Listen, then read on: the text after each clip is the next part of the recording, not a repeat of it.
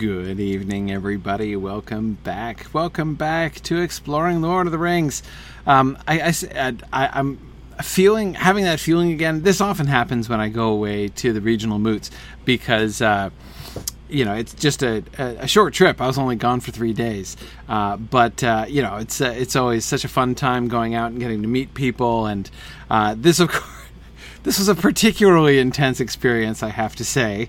Um, uh, this past weekend because not only was there the moot, uh, but I also went to to the World Series game, so that was pretty awesome uh, and very intense. And not only did I go to a World Series game, I went to the 18 inning World Series game, so and was there for seven hours and 20 minutes, uh, which was pretty cool. But like I said, it made the whole weekend feel like it was about four weeks long. Um, so uh, yeah, anyway, it was really fun. Uh, had a great weekend. Um, but uh, yeah, Aerokev exactly. That's the game I chose to. I chose. Well, it was the only one I could attend. Uh, game four uh, conflicted with uh, moot activities, so we were we were still involved uh, with stuff, and I was flying home on Sunday, so it was the only one I could go to. And boy, did I get my money's worth! Can I just say? Um, uh, but anyway, yeah, it was great. Uh, so what a great weekend. But yes, I do. Um, um, I do always feel when I come home from these like I, have been gone for weeks, right? So I almost, you know, I, I, all week I'm sort of beginning things by saying things like, "Welcome back. It's it's been a long time." And I'm like, "No, actually, I was here last week. It's just it's it's it's the same time as normal. It just feels like more." Um, but anyway, anyway. Um, uh, glad you guys could join me. Glad that I am doubly glad, trebly glad that I am here with you guys this week because, of course, that means that the Red Sox won the World Series in five, like I predicted. So we're safe and able to do class here just as planned. That was a lot of fun. Um, so, um, yeah, timey wimey stuff. Exactly, uh, Gilgear. That's exactly it. Um, Anyhow, so again, many thanks for those of you who could join me at LA Moot. Uh, we had a wonderful time, some really great discussion. Uh, it was uh, great to meet uh, a bunch of you, uh, and it's funny, you know, it, over the last uh, you know several moots um, you know, it's I've one thing I've been accustomed to whenever we've had events is, of course, getting to meet people whose names I'm familiar with, right? I, you know, like people whose names I've seen on various lists, you know, for years, right? Student lists or attendee lists or donor lists or you know all kinds of lists I have with people's names on it, and some of them I've I've been seeing for years, right? So when I see them, when I meet, you know, when I finally see that name on a name tag, I feel like I'm meeting a celebrity, right? Uh, and uh, this time uh, uh, not just this past weekend, but for the last several moots. Of course, I keep uh, meeting people and discuss, and uh, whom I only whom I, whom I know primarily uh, by their uh, Twitch or Discord handles. so Belangsmond, I got to meet, got to have got to have dinner there, and hang out on Saturday. That was really fun. Um, and anyway, a lot of a lot of really uh, uh, uh, great times meeting with several of you, uh, actually. So, uh, thanks for those of you who could come to LA Moot, which reminds me that I want to uh, prompt anybody who's in the vague area of Charlotte, North Carolina, to come join me at Magnolia Moot. we're going to be down in the southeast in two weeks, well, a little less than two weeks. So, weekend after next on November 10th, we'll be down in Charlotte. Uh, so I hope you'll be able to join me. Uh, you know, some uh, a, a, a, good-looking crowd already uh, coming in there. Stephanie, so good, uh, so good to be able to see you there. Excellent, Ericab, you're going to come too. Fantastic. That's that's great. So anyway, there's still time to register for that. If you haven't gotten a chance to yet, just go to signumuniversity.org and then scroll down a little bit to the events panels, and you can you can catch that. Okay, so anyway, that's going to be uh, that's going to be great fun. Hope that you'll uh, uh, some of you, some more of you, also will be able to uh, uh, to join me there. Um, and uh, yeah, we're going to be hosted uh, by Johnson C. Smith University, uh, uh, one of our one of my favorite institutions down there uh, in that area. My home away from home in the South. Uh, so really looking forward to getting back to JCSU and looking forward to a a good meeting down there. Um, that's right, Cecilia, Amy, and Anna are coming. Excited about that too. Going to get a looking forward to the chance to meet to meet them as well. Um, going to be really cool. So, and like I said, still time to register. We're we're we're a little more than a week and a half away, um, but I hope you'll get a chance to come join us if you can. Um, and uh, oh yes, the other thing I wanted to make sure to mention. Uh, so we're doing uh, the we're in the last two days of the uh, the special that Signum is running on the. Um, um, uh, this the special that Signum is running on our uh, anytime audit course on Chaucer, my Canterbury Tales class, my Chaucer 2 class, technically, um, uh, on the Canterbury Tales uh, which we were doing in celebration of Chaucer's Death Day, which was last week. So uh, the sale goes through tomorrow, through the 31st of October at midnight. Uh, so at uh, midnight on Halloween, uh, the uh, discount will be over. So just go to the signumuniversity.org homepage and you'll see the ad for it there at the top. You you can get full access to the all of the course materials, including all the all of my recorded lectures, plus the all the, the the reading assignments and the handouts and uh, not not to mention, uh, you will be an auditing student of Signum, so you'll get access to our library resources and everything else. Um, so you can get that. Uh, the tuition is only seventy five dollars for the next two days for the Canterbury Tales class. So I wanted to make sure to draw your attention to that before uh, that expired. So, all right. Well, tonight uh, we are going to try to move along here. We're we're approaching another piece of poetry, which is always these are always major landmarks, of course, in our discussion. We're not going to get there tonight, but. Uh, we're going to try to get uh, move our way through the wilderness here. Uh, and uh, last time we spent a lot of our uh, discussion, of course, about the Nazgul, uh, not really discussing what was happening as much as what wasn't happening, right? Namely, more attacks by the Nazgul. Um, so, um, this tonight when we get to our uh, uh, to our next passages of text as we cross the river and into the trollshaws i want to be thinking about sort of the big picture of what aragorn's plan is primarily as once again of course the narrative primarily follows the point of view of the hobbits who don't know what's going on right and don't really know the plan. So what can we conclude um, what can we conclude about the uh, the the uh, plans of Aragorn uh, based on what we see there. So that's the uh, that's the plan. That's, but before we get to that, there are several uh, more quest, more Nazgul related questions that people have. I can tell that. Uh, kind of trying to process the whole like what's going on with the Nazgul here is a is a pretty major thing, and I will acknowledge it's been a really major thing for me as we've been going through. So um, we'll we'll see about that. And actually, uh, uh, most majorum there on Twitter asks a good question, which actually was also asked on the uh, the the um, discussion boards, which I didn't get to. So I might as well actually uh, just talk about that now. Which is, do the Nazgul know the location of Rivendell? I don't know. I don't see very much reason to think that they necessarily would. Uh, it's supposed to be secret, right? And they are not. They don't do Eriador much. Uh, I mean, presumably the Witch King is more or less familiar with it. Maybe the Witch King knows about it from his Angmar days, um, or at least has a general sense of where it is, even if he couldn't actually walk into it himself. You know, like just like find it, you know, and waltz into it.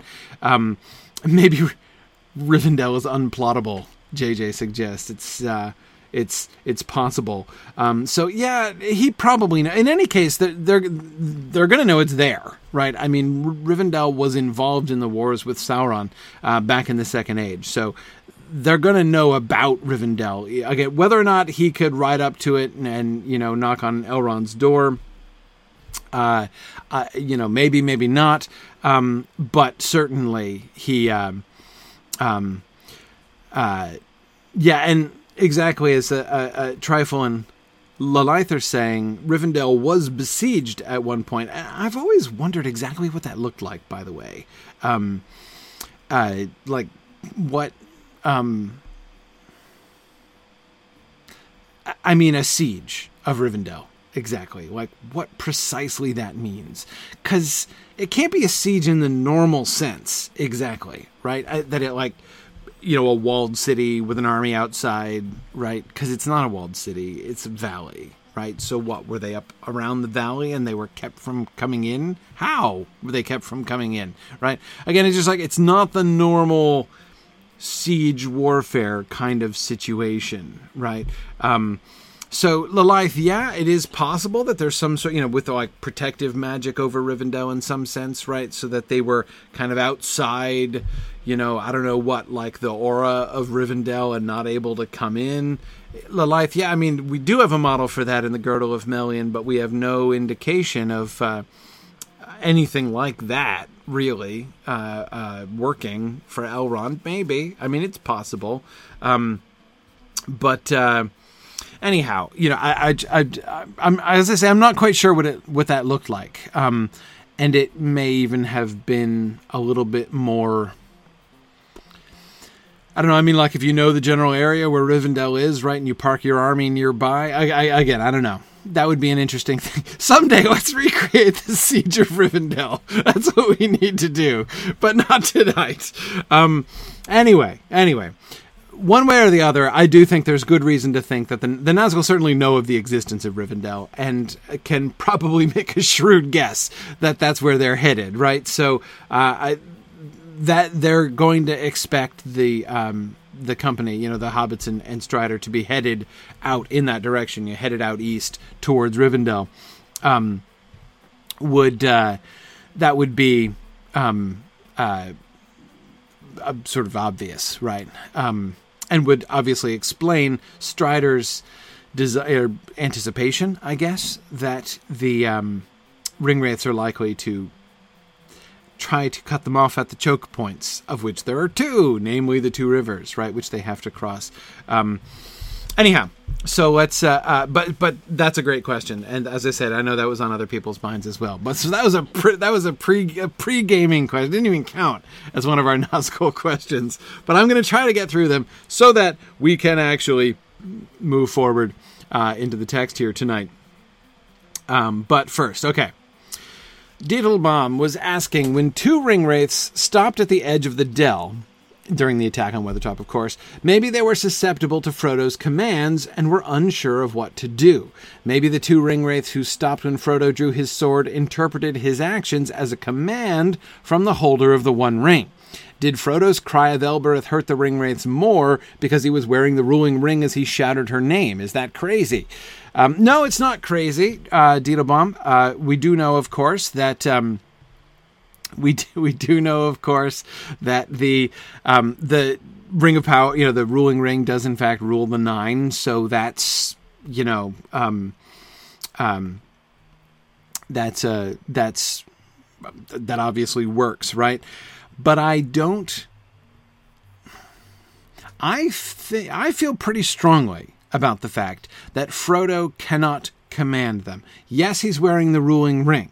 But no, I do not believe that he can command them. Um, and here I am reminded, of course, of the conversation that he and Galadriel have. Right later on, he's going to ask Galadriel, "Hey, uh, I'm permitted to wear the ruling ring, um, but you know, all y'all are always talking about how uh, you know if if uh, Sauron has the ring, then all of the thoughts of all the others will be exposed to him." He's like, "When I wear it, why can't I see everybody's thoughts?" Right? That sounds kind of awesome. What you know, and her answer is, You haven't tried. And then she adds, Don't try, right? Uh, in other words, one way that I think we can paraphrase Frodo's question here is hey, do I automatically get, shouldn't I, rather, right? Shouldn't I automatically get all the powers of, you know, Sauron wielding the ruling ring? I mean, it's the ruling ring, right? Shouldn't I be able to, like, rule folks and stuff if I'm wearing the ruling ring? Um, doesn't does does does does that is that like an automatic perk when I put on the ruling ring? And Galadriel's answer is no, it's not automatic. Right? You have to. It it it, it could in fact. Uh, give you resources, right? Um, if you bend your will in this direction, your will will be strengthened to the dom. Will be you know sort of conditioned and strengthened to the domination of others, right? Um, and Erokheb, you're exactly right. He is, and JJ as well. Um, he is going to start applying his mind in that way, right? With Gollum, right? He's going to be daunting the will of Gollum uh, and threatening him with the ring to command him even to his death, right?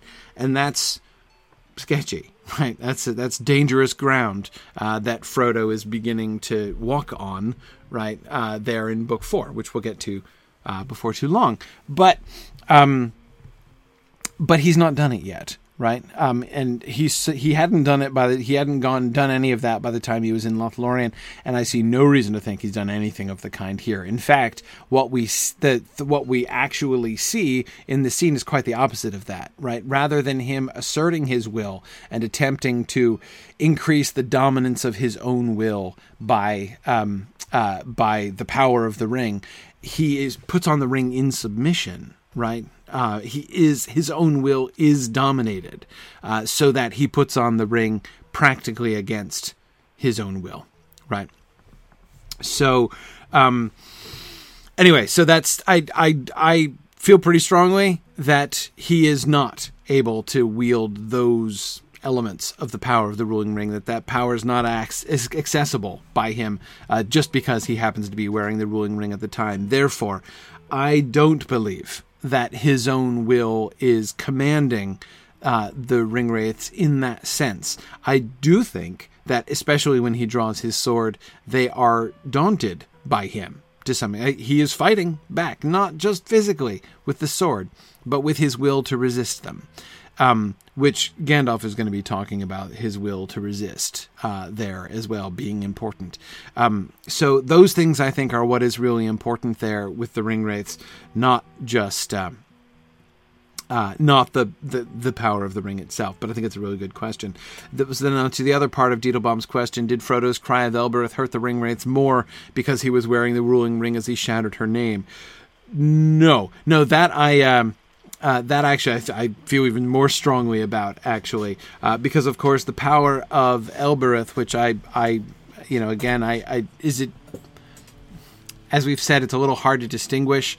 Is this an elvish is this elvish magic right that is being evoked uh, through Frodo's words part of the blessing that Gildor placed upon him right? Or is this Elbereth herself intervening uh, in response to that. And personally, I kind of think it's sort of both, actually, that he cries out, Ah, Elbereth Gilthoniel. I think that that's Gildor's blessing, that something leads him to cry out, Ah, Elbereth Gilthoniel. And I think that what leads him to cry out, Ah, Elbereth Gilthoniel is Gildor's blessing. Um, but I don't think it's just Gildor's blessing that you know, uh, scatters the ring wraiths. I think that that's the intervention of Elbereth, who is responding, who hears when her name is called there.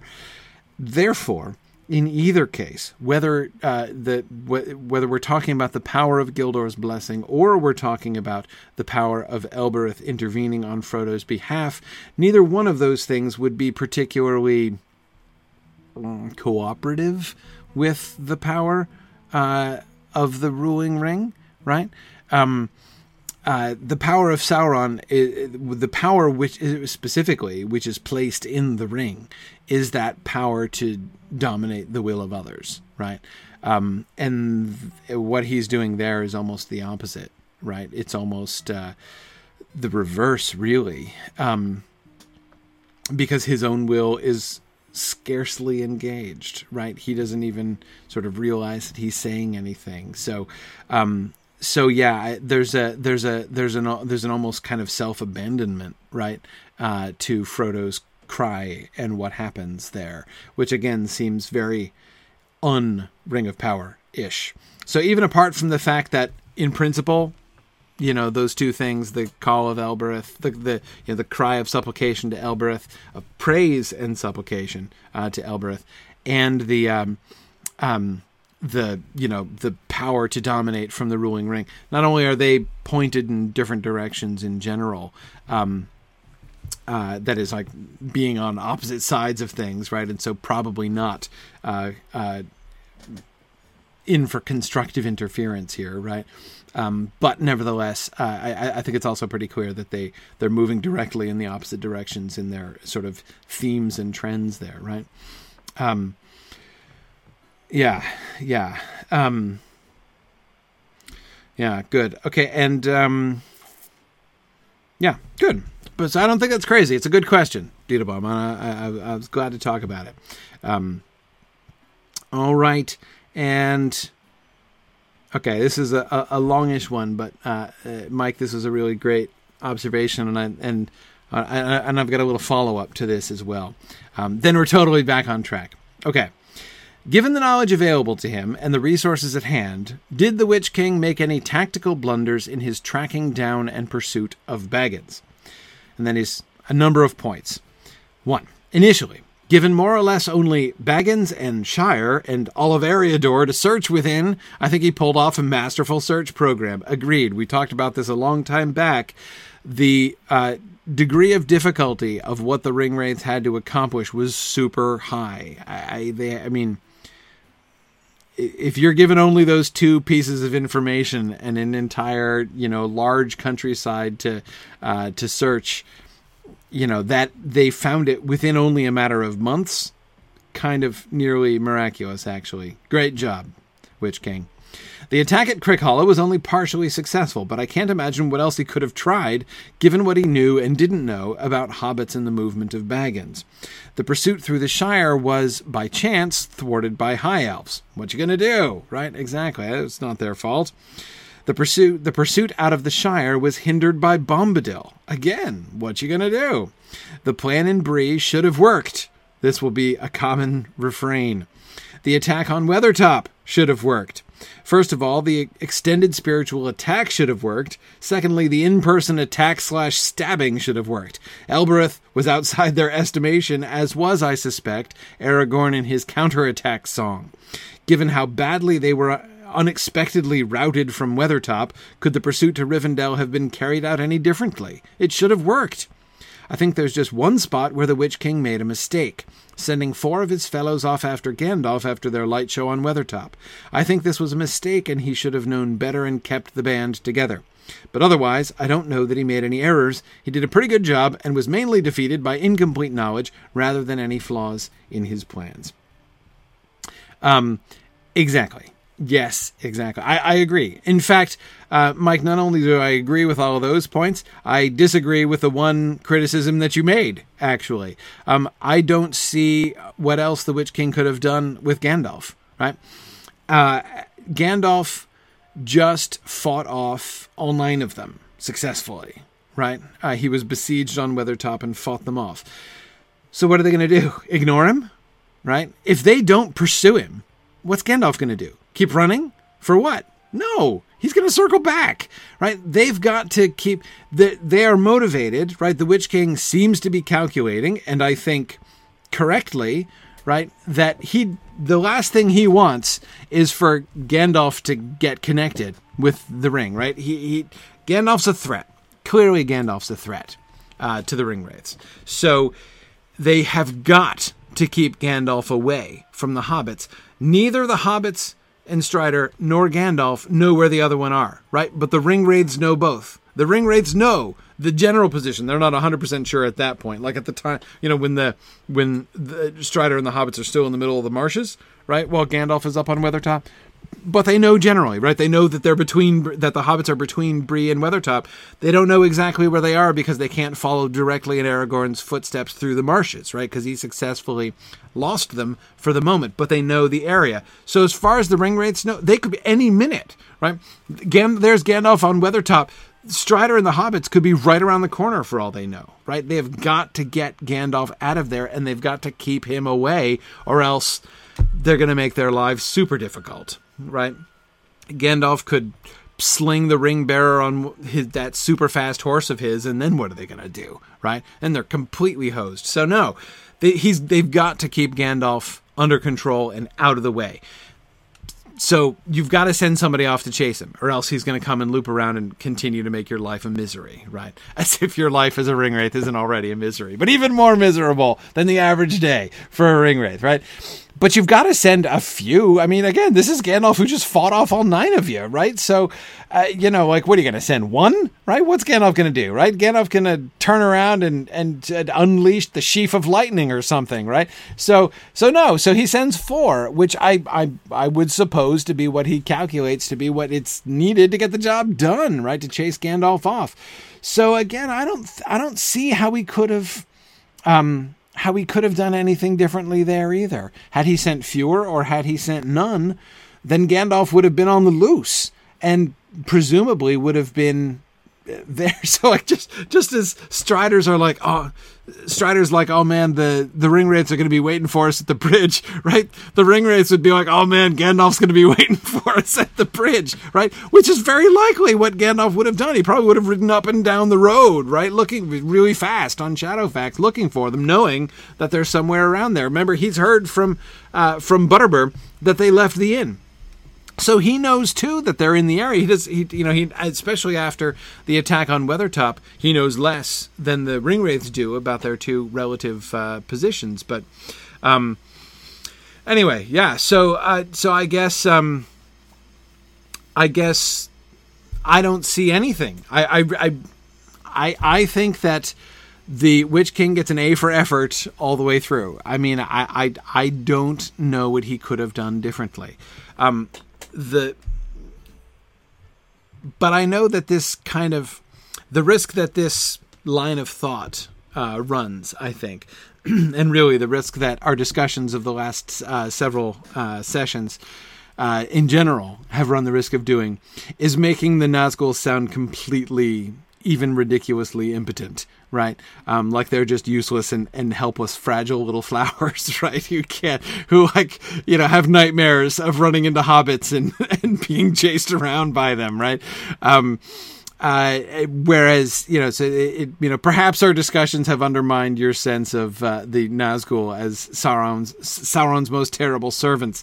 Uh, I got a, as I was uh, on the bus home from uh, uh, L.A., I received this really funny pair of tweets um, uh, the first one went like this.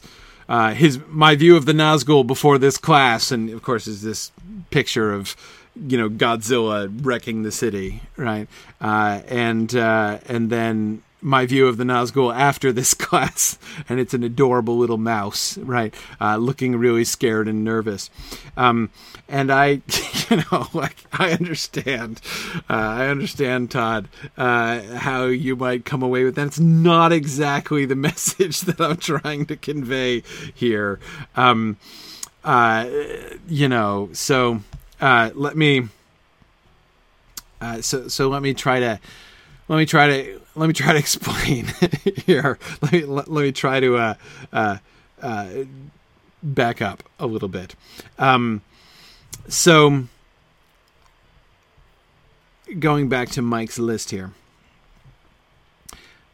Mike, I was really glad that you put together this list because one of the things that this really helps to show, right, is what is the pattern here. At the end of the day, the pattern is not. To me, what is most valuable in seeing wherein the struggles of the Nazgul lay, right? Um, one of the great benefits to me of seeing that is not to reduce the power of the Nazgul in my mind, um, but to show the real pattern here. Um, as I was saying about the Witch King before, you know, and, and, and the attack in the Dell, if you see the Nazgul as like any minute they could just come in and you know there's nobody you know they could just slaughter everybody and there's nothing anybody could do to stop them. Um, if that if you have that view of the Nazgul, if that's your understanding of the situation, then it looks like the purest incompetence, right? Uh, for them to miss the ring, especially when he's right there, right? Like, okay, I don't care if Strider has fiery pointed sticks, right? Um, backhand him, take the ring, and go, right? I mean, if if uh, if if if I mean, why didn't he do that? And again, if the but if the answer is that he couldn't, it really does change things, and it's not just any reason, right?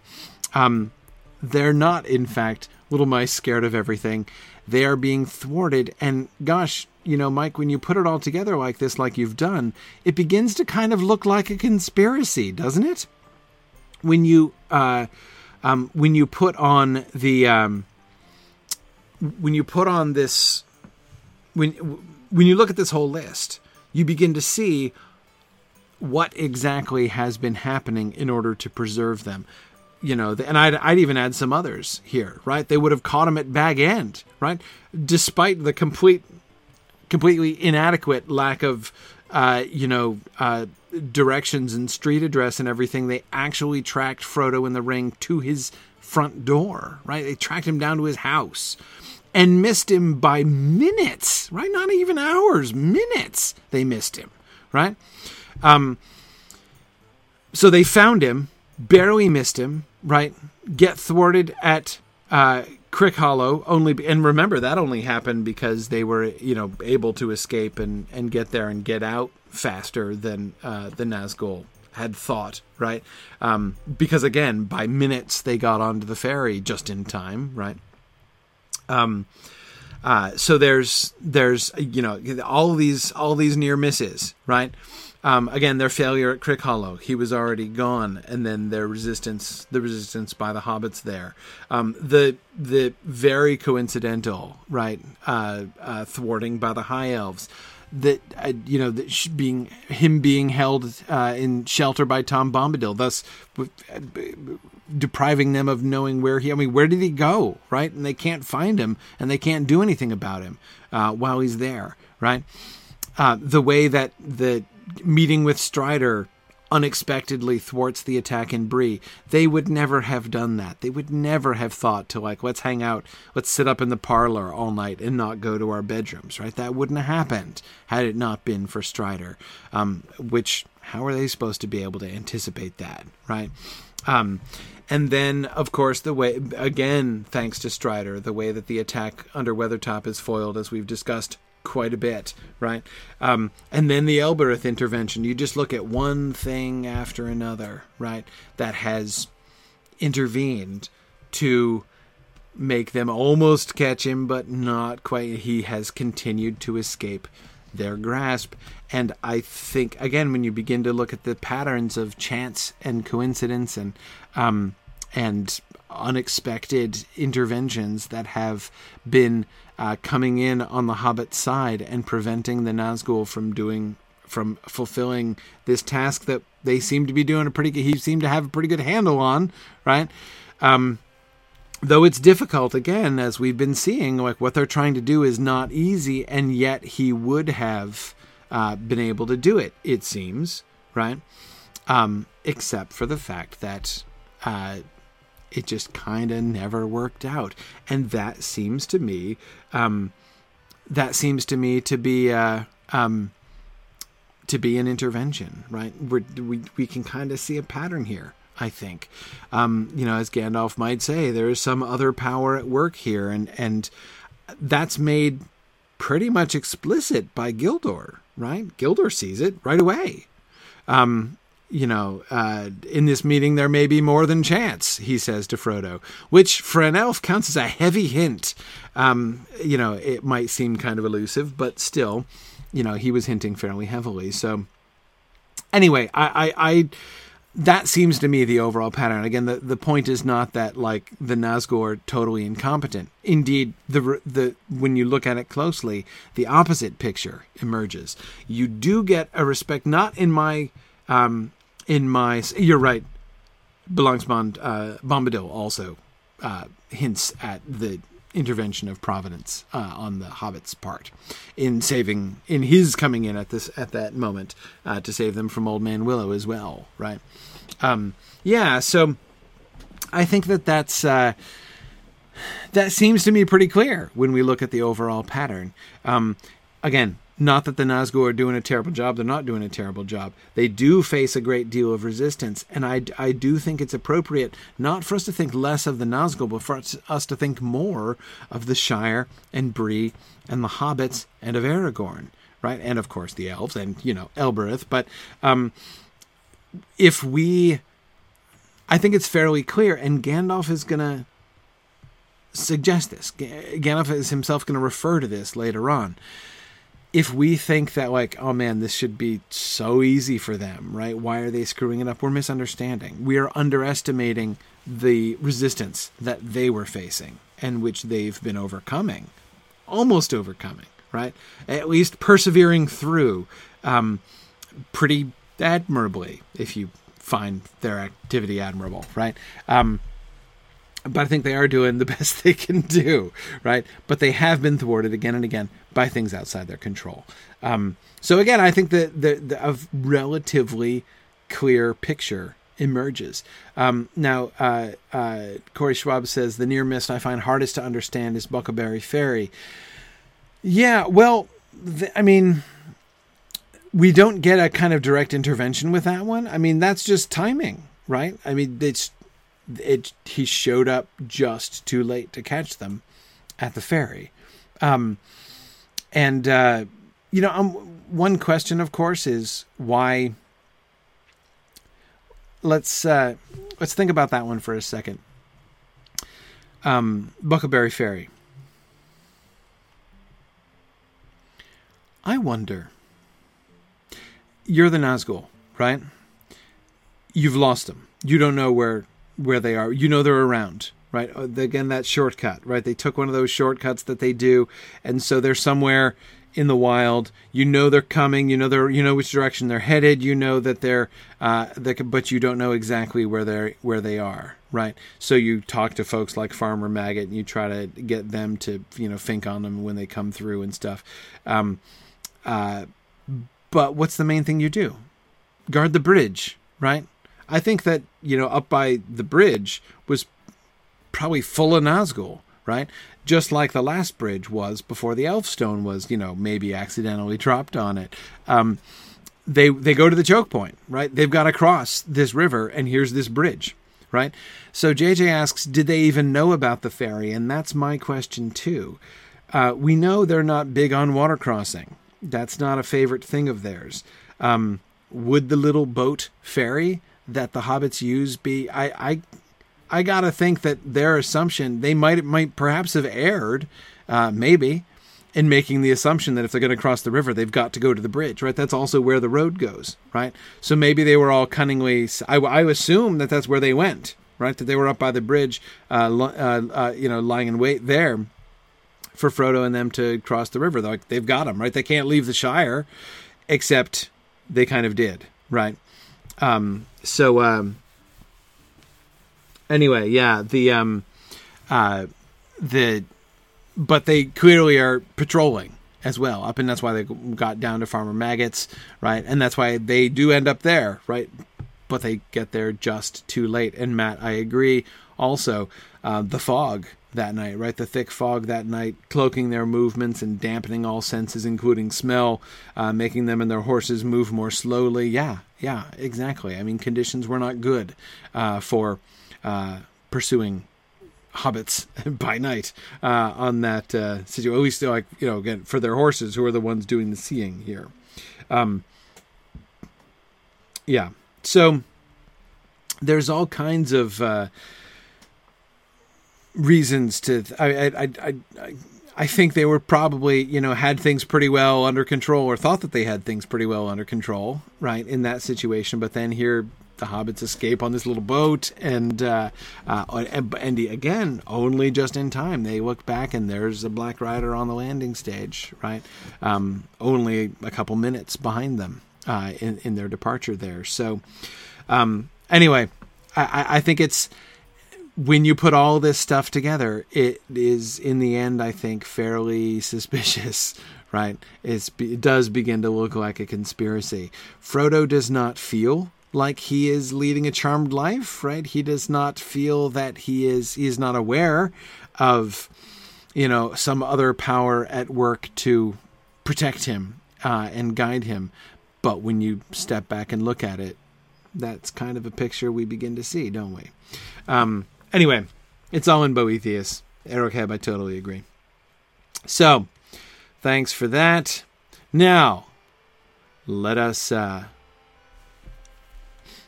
let us move forward. Back to the text. Um. Okay. and yeah, fourth knowledge, you're right that Gandalf basically told him something like that back in chapter two, right? That some other power was at work. But A, Gandalf was pretty elliptical about that. And secondly, there were a lot of things that Gandalf told him that he didn't fully process uh, until later on. Uh, that's what happens when you get hit with a whole bunch of exposition like that. Um, anyway, cool. All right. Uh, let's uh, move forward. So they just found the Elf Stone. That's where we got to last time. At once they went on again. They crossed the bridge in safety, hearing no sound but the water swirling against its three great arches. A mile further on, they came to a narrow ravine that led away northwards through the steep lands off uh, uh, to, through the steep lands on the left of the road. Here Strider turned aside, and soon they were lost in a sombre country of dark trees, winding among the feet of sullen hills. The hobbits were glad to leave the cheerless lands and the perilous road behind them, but this new country seemed threatening and unfriendly. As they went forward, the hills about them steadily rose. Here and there, upon heights and ridges, they caught glimpses of ancient walls of stone and the ruins of towers. They had an ominous look. Frodo, who was not walking, had time to gaze ahead and to think. He recalled Bilbo's account of his journey and the threatening towers on the hills north of the road, in the country near the Troll's Wood, where his first serious adventure had happened. Frodo guessed that they were now in the same region, and wondered if by chance they would pass near the spot. All right, so um, this um, this area that they travel, so they, they, they, they cross on the road, they stay on the road for a little bit, right?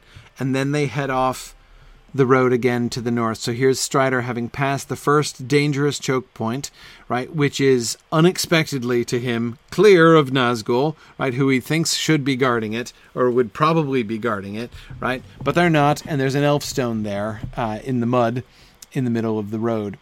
Um, so having got having gotten clear, he's now hitting the woods again, right, so that they uh, will hopefully remain concealed and not found uh, by the Nazgul here. Um, and uh, I love the somber country of dark trees winding among the feet of sullen hills. Um, the adjectives that are given to the landscape here, um, which seems to be, I think, a projection, right? Probably, at least in part. I'm not saying that hills can't be sullen on their own. That seems, I suppose, possible.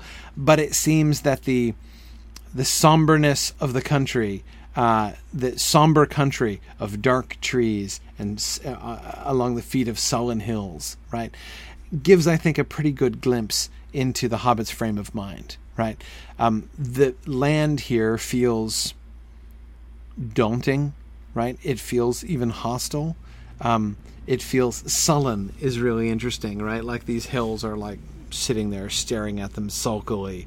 Um, there's this not a hostility. They don't feel like it's not like the hills are angry or um, violent or anything like that. Right? No, no, no, uh, no stone giants are chucking rocks at them or anything of the sort.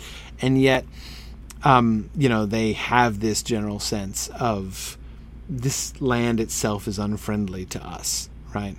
Um, yeah, yeah. Um, and Belongspond, you're absolutely right. Frodo is in a great deal better shape uh, here than the movies portray. Right, he is not uh, uh, a, sort of gasping, mostly comatose figure. Right, um, he's still in reasonably good shape. Uh, remember that he was his arm was feeling dead, and the this the the sense of deadly the deadly chill was moving down his side. But uh, when he received the treatment, right? Aragorn's treatment, especially uh, the Athelas and the singing, right, and the call of uh, a Strider, as we saw before.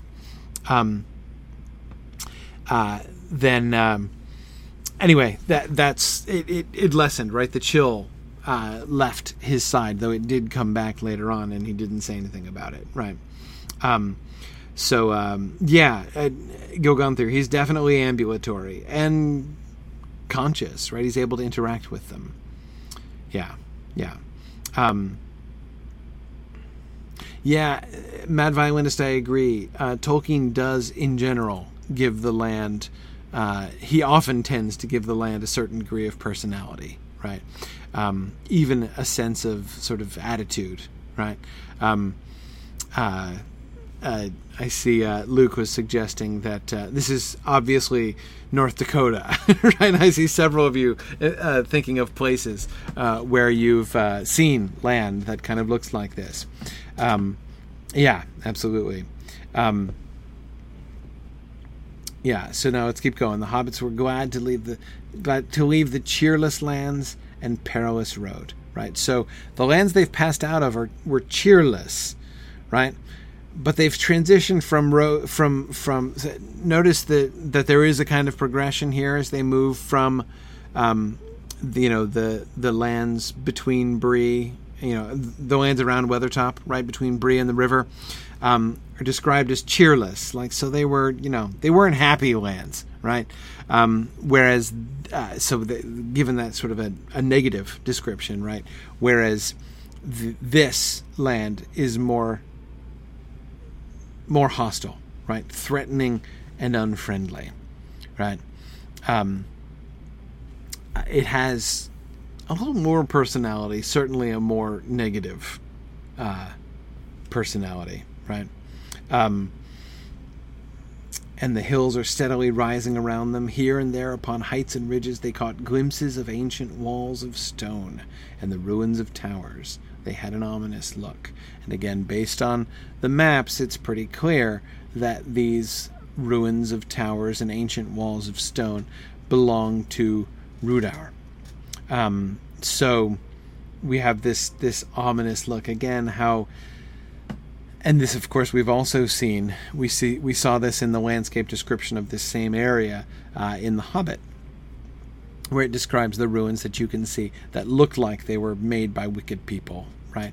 Um, the ruins have their own sense of their sort of their own personality, their own their own feeling there, like the landscape. Um, yeah, so uh, Frodo is thinking about Bilbo and his description of the threatening towers on the hills north of the road. Um, Frodo guesses they're in the area where the where Bilbo met the trolls um, which Frodo calls Bilbo's first serious adventure, right? Where his first serious adventure had happened. Um, that's an interesting recollection for Frodo at this point. First of all, again, it does show us Frodo's state, right? Uh, not only is he not comatose, he's able to reflect back on Bilbo's stories and do at least a little bit, I would say, maybe, of um, um, uh, of uh, sort of comparison and contrast, right? Um, Bilbo didn't have his first serious adventure until he hit this spot, right? Compare that with Frodo's experience. Frodo was having serious adventures in the Shire itself, right? I mean, he was that close to being captured by a ringwraith, and then instead he comes across, you know, Noldor wandering in the Shire and is taken in by them and spends the night with the elves, right? That by itself is a pretty serious adventure, honestly, right? And then the, you know, the near escape at the at the at the ferry, um, and uh, the uh, you know, and then of course the whole adventure in the old forest that was a pretty serious adventure too. Uh, the adventure with Old Man Willow and then Tom Bombadil and then the Barrow-wights, right?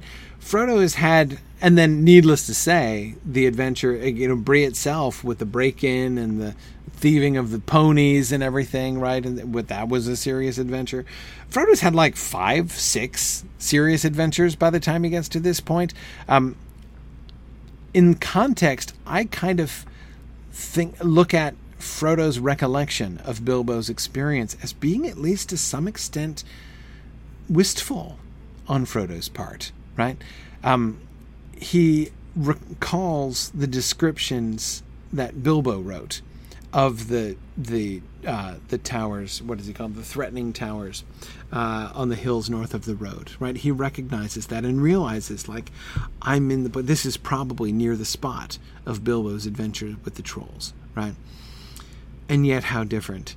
You know, is this recalling in some way like a childhood fantasy that Bilbo had or that Frodo had of following in Bilbo's footsteps of going to see himself those places that he's heard about so many times before.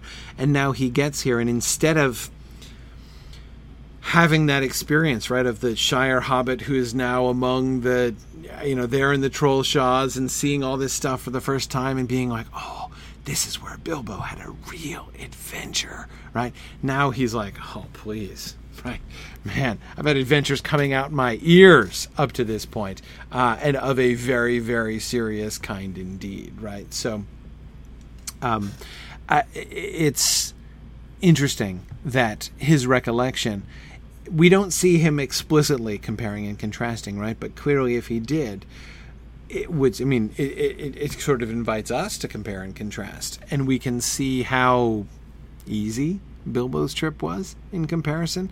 I mean even the adventure with the trolls itself which is kind of serious. We met three you know man-eating trolls who did in fact come quite close to eating all the dwarves and the hobbit right? So it was a it was a, a close scrape with death and all that kind of thing. It was uh, it was legitimate uh, in that sense um, and yet, um, mild compared to most of Frodo's adventures, right? Um, the the uh, yes, the dwarves were popped into sacks by the trolls, um, but you know, Merry and Pippin were actually eaten by a tree, right? Uh, not just not just captured, but uh, actually sort of eaten, right? Um, and uh, the um, uh, and then obviously like the the the barrow right with the barrow wight that was way worse than that was a much bigger pickle uh, than Bilbo was in even with the trolls right? And then of course the attack on the dell under Weathertop. Frodo has seen many many times more danger than Bilbo saw even counting the troll adventure, which Frodo hasn't even gotten to yet, right? So, um, yeah, yeah, um, yep. It's um, and again, it's interesting to me that we don't see Frodo coming to any conclusions of that kind. But don't you get the sense in that last sentence? Frodo guessed that they were now in the same region, and he wondered if by chance they would pass near the spot it's almost like he's hoping they will eh, that it would be a kind of refreshment instead of being like oh this is where that hideous like terrifying adventure that bilbo described took place. Instead it'll be like oh that'll be it'll be nice to like do some tourism instead of like you know being afraid for my life all the time. Um, bilbo's adventure now by contrast seems like uh, uh, again like a, a fun outing uh, instead of uh, you know compare. Yeah, it, it, it's let's lighten the mood a little bit uh, from from Frodo's normal life here. Um, yeah, yeah. Let's see. Let's keep going. Who lives in this land? he asked. And who built these towers? Is this troll country? No, said Strider. Trolls do not build. No one lives in this land. Men once dwelt here, ages ago, but none remain now. They became an evil people, as legends tell, for they fell under the shadow of Angmar, but all were destroyed in the war that brought the North Kingdom to its end. But that is now so long ago that the hills have forgotten them, though a shadow still lies on the land. Where did you learn such tales, if all the land is empty and forgetful? said asked Peregrine. The birds and beasts do not tell tales of that sort. The heirs of Elendil do not forget all things past, said Strider, and many more things than I can tell are remembered in Rivendell. Have you often been to Rivendell? said Frodo. I have, said Strider. I dwelt there once, and still I return when I may. There my heart is, but it is not my fate to sit in peace, even in the fair house of Elrond.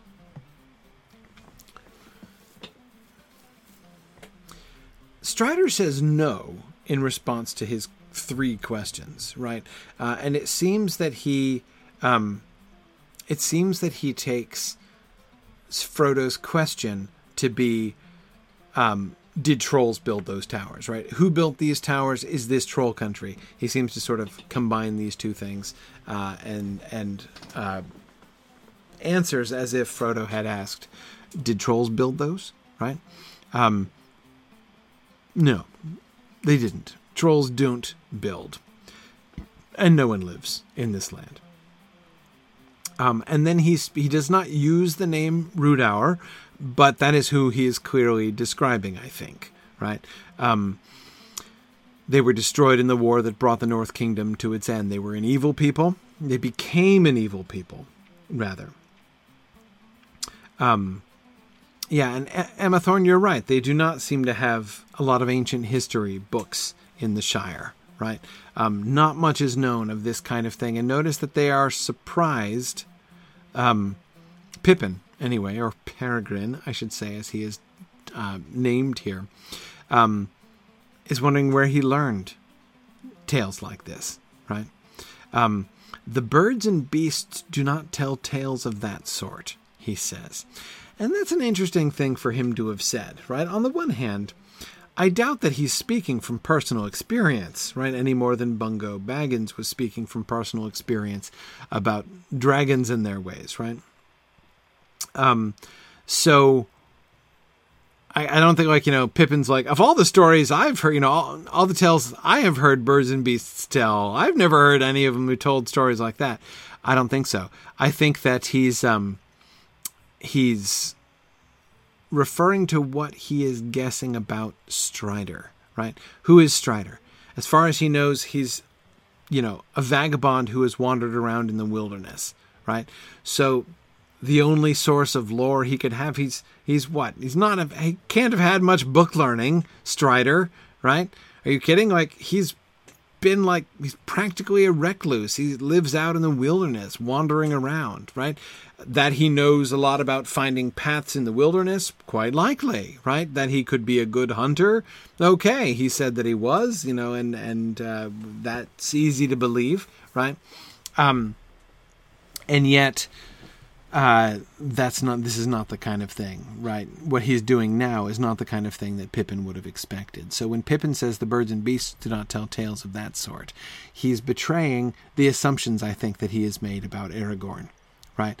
Okay, you're a guy from the wilderness. Doubtless you know birds and beasts really well, right? But they didn't tell you these stories. Where did you hear them? Um, and then he uh, yeah, uh, Luke says it's funny that Pippin is then the one who's going to get into Arnorian history in the appendices. Yeah, it is, right? Pippin's going to learn some of this lore later on. Did Rhudaur predate the first hobbits moving west of the Misty Mountains? Uh, well, predate. Yeah, I mean, the Shire is colonized. Um, you know, long after, obviously, the formation of the North Kingdom, and I believe after the Civil Wars, we know that the hobbits were there and sent some archers to the uh, last battle, right, at Fornost. Um, so the Arnorian Civil War was contemporary with the um, um, the the hobbits, right? Here's the thing that is kind of shocking to me. Strider gives two answers to the question, Where did you learn such tales? Right? Um, and his response is, The heirs of Elendil do not forget all things past, and many more things are remembered in Rivendell. So, the answer which I might have expected to come first, uh, Where did you learn such tales? If all the land is empty and forgetful you know, the answer I might have expected was, "Did you forget about Rivendell?" Right? Yeah, Rivendell, doofus. Where do you where do you think I learned it? Right? Um, but that's not what he leads with. What he leads with is, um, what he leads with is, the heirs of Elendil do not forget all things past. That's a pretty heavy hint. Notice he's not explicitly saying I'm the heir of Elendil here, right? He doesn't reveal himself completely, but it's a pretty heavy hint, right? Good. Uh, Galandar and Erecheb are looking up the dates in the appendix for me. Um, yeah, the Shire is colonized well after the uh, the the split, the three way split uh, of uh, Arnor into Rhudaur and Cardolan and Arthedain. Um, good, yeah. Luke was just looking that up too. Uh, well after that, but still more than 300 years, almost 400 years prior to the fall of Fornost, right? Um, so uh, they will have been around during the evil years of uh, of Rhudaur, but keep in mind they're pretty far away, right? Um, there's no reason to think that the Shire was very tightly connected uh, to uh, uh, to the uh, you know the Arnorian Civil War, really. Um,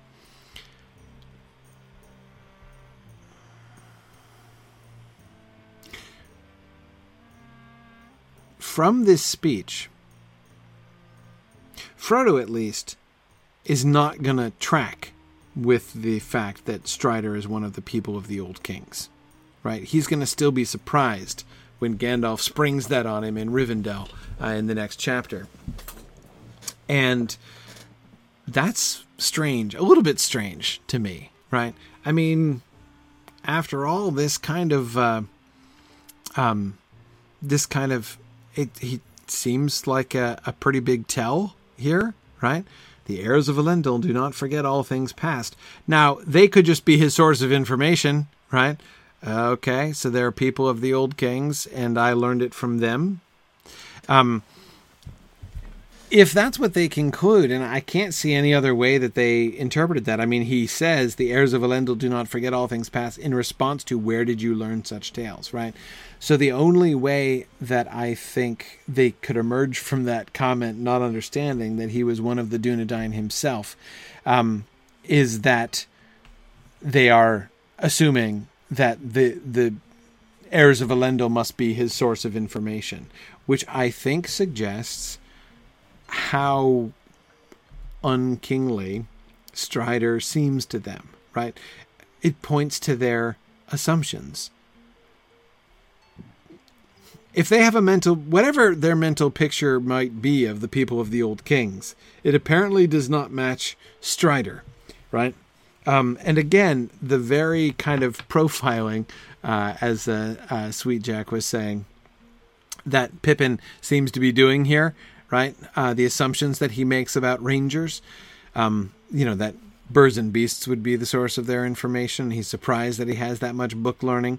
Um, exactly as James Liebeck says, as Frodo is going to say later on, I thought he was only a ranger, right? The only there is telling. And Pippin seems to be feeling the only as well, right?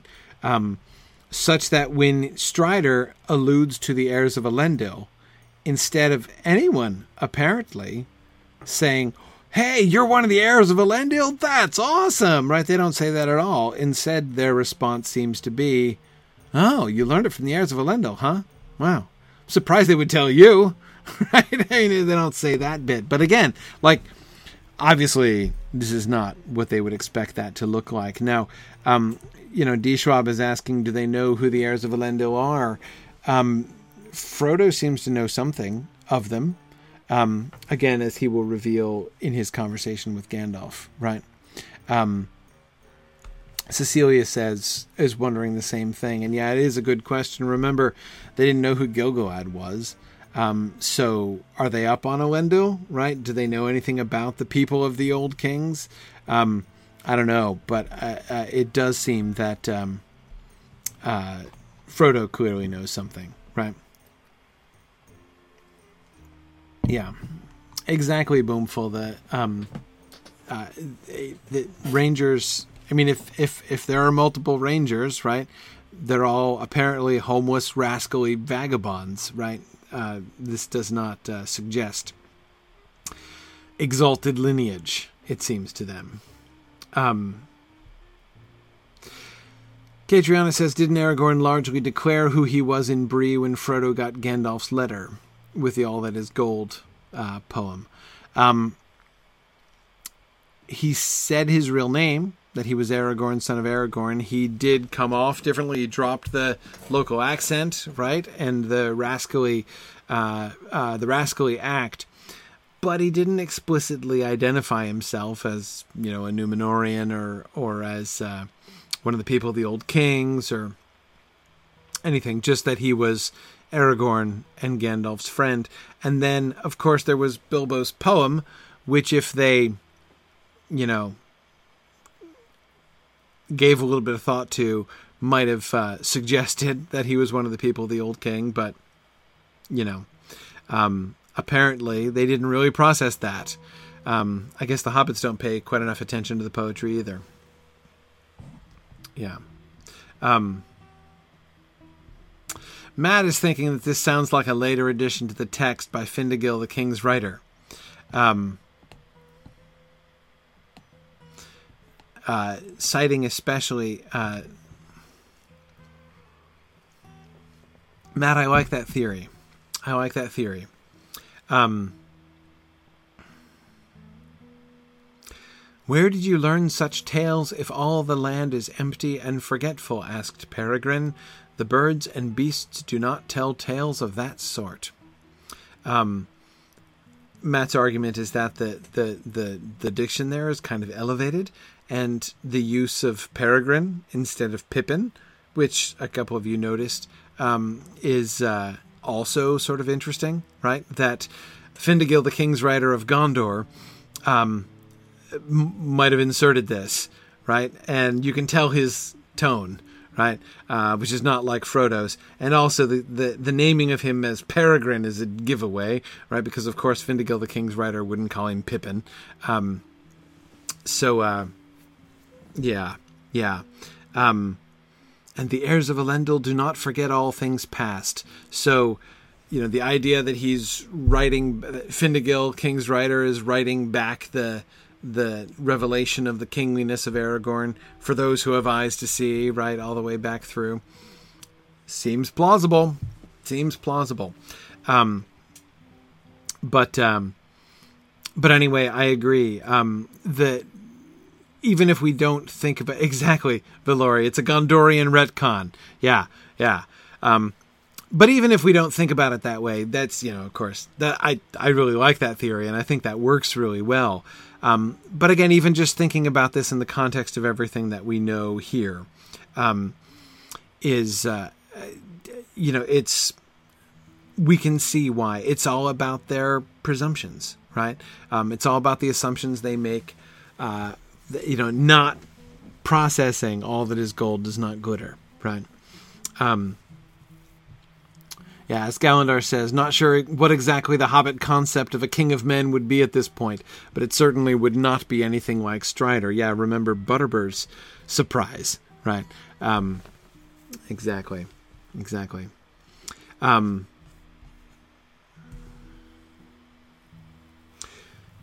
Frodo asks if he's often been to Rivendell.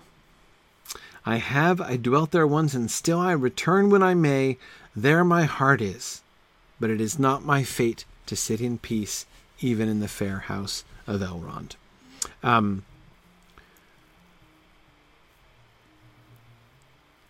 there my heart is. We have the first overt, well, semi overt reference, right? Um, it's cute, very indirect, right? Um, my question is not what he's referring to. I think I get that. But why he says it? Once again, we can see this pattern that we've seen before with Strider, right? Um, doing this weird combination of neither revealing very much nor actually saying anything, right? He's still playing things really close to the vest, and yet he's not saying nothing. Um, you know, if um, Strider, if you want to give them no clear information about your love life, that end would be better served by saying nothing at all rather than dropping hints, right? And instead, he drops hints. Um, uh, you know, there my heart is Okay. All right. Um, uh, why does he say that? because he's trying to convey to them, I'm not just so. He gives them two reasons to think that he is not only casually connected with Rivendell. Right? Have I often been to? Have I often been to Rivendell? Right? Yeah, yeah. No, I know where it is. Right? Um. Uh. He gives two pieces of information to suggest his much more intimate connection with Rivendell, right? I used to live there, right? First. Secondly, there my heart is, right? I used to live there and I'm still closely connected to it, right? I wish I could stay there all the time. I still visit whenever I can and I wish I could retire there permanently, right? Um, yeah, yeah. Um, Karita says a bunch of strange hobbits are probably not the best people to pour your heart out to, but his options are limited at the moment. Right? I really, uh, uh, I really like uh, the. Um, uh, I like the observation Valori was saying. He's, he hasn't really talked to other people in a while, right?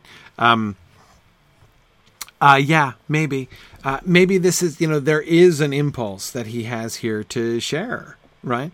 Um, that this is him kind of reciprocating trust to some extent. I mean, remember, the trust has been kind of going one way, in a sense, right? He's had to ask them to trust him. They've had to put a great deal of trust in him, and he's not just, they're not equal right? There's there's not the same kind of he can't show them trust back. Maybe this is kind of a small gesture in that direction, perhaps. Um yeah. Yeah. Um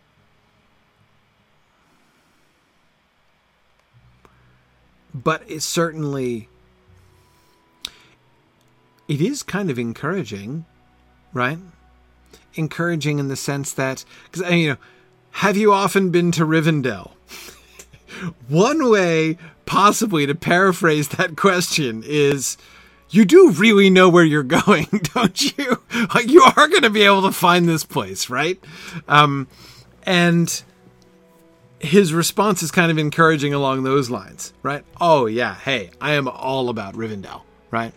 Um, I am, I am absolutely yeah. Oh, not only do I visit frequently, I used to live there. I still think about it all the time. Right. I go back and visit whenever I can. You know, that's um, that's uh, very, you know, kind of encouraging if that's what they're asking. I don't think that that's all that's behind Frodo's question. I don't think he's just saying like, you know, dude, are you leading us in a circle or what? Um. Yeah. Yeah. Um that's good. Oh, hey, I see Ugly Bob popping in to say hi here. Thanks, Ugly Bob. Thanks for listening. Um, yeah, yeah. Um, and I agree, Evil Doctor Canon. The context here is of his lore, not his ability to find it. Um, so yeah, no, it's it's not that I think that that's really like the edge of of uh, of Frodo's question, right? But um, um,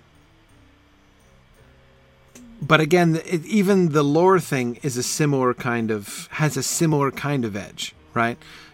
Do you really know what you're talking about, right? Like it, you know, have you taken, you know, have you just had uh, a couple lessons? Like, have you visited Rivendell once and heard somebody tell us? Is this just like something you heard once in a bar at Rivendell, or like is you know, have you been there often enough to be? Like, have you been instructed by Elrond? You know, have you taken the full master's degree course? You know, at Rivendell or what? Um, yeah, I, I don't know, Evil Doctor Canon, if if they're sort of suspecting him of making it up, but again, like how I don't know, how legit are you? You know, is is again, and, and they're trying to figure sort of him out, and again, he's he's um, he responds by sort of telling them like, no, I'm I'm really I am like hardcore. I'm a matriculated student, right? I absolutely I am all into um, uh, to Rivendell, right? Um, you can trust the things that I tell you, and oh, by the way, you know I, I know my way there. Um, yeah, yeah. Um, hmm. Oh, sorry, I'm pausing here to think about Tom's question.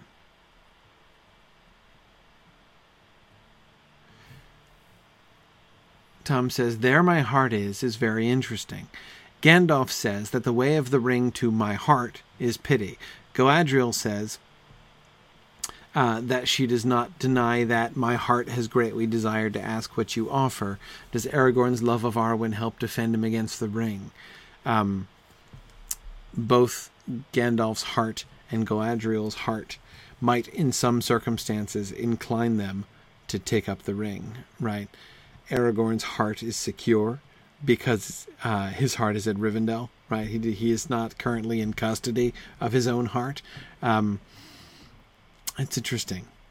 Yeah, uh, Tom. Of course, that makes me want to kind of look up where is that phrase used elsewhere and how.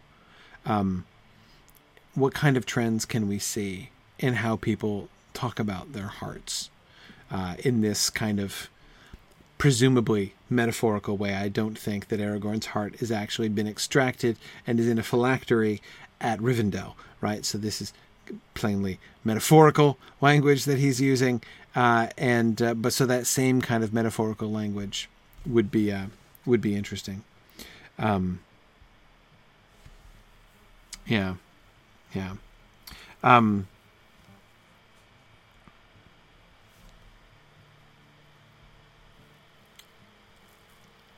Yeah, the mad violinist is recalling Gandalf saying, "My heart tells me that Gollum will have some part to play before the end." Yeah, interesting, interesting. Um, anyway, worth looking into more, Tom. I think it'd be cool. Um, let's see. What else was I going to say here? Um, Catriona does point out that Strider still underplays his time at Rivendell, right? He does reassure them that he um, knows Rivendell well, right? I dwelt there once. But Catriona points out there's a pretty big difference between I dwelt there once and I grew up there, right? Which did, as she points out.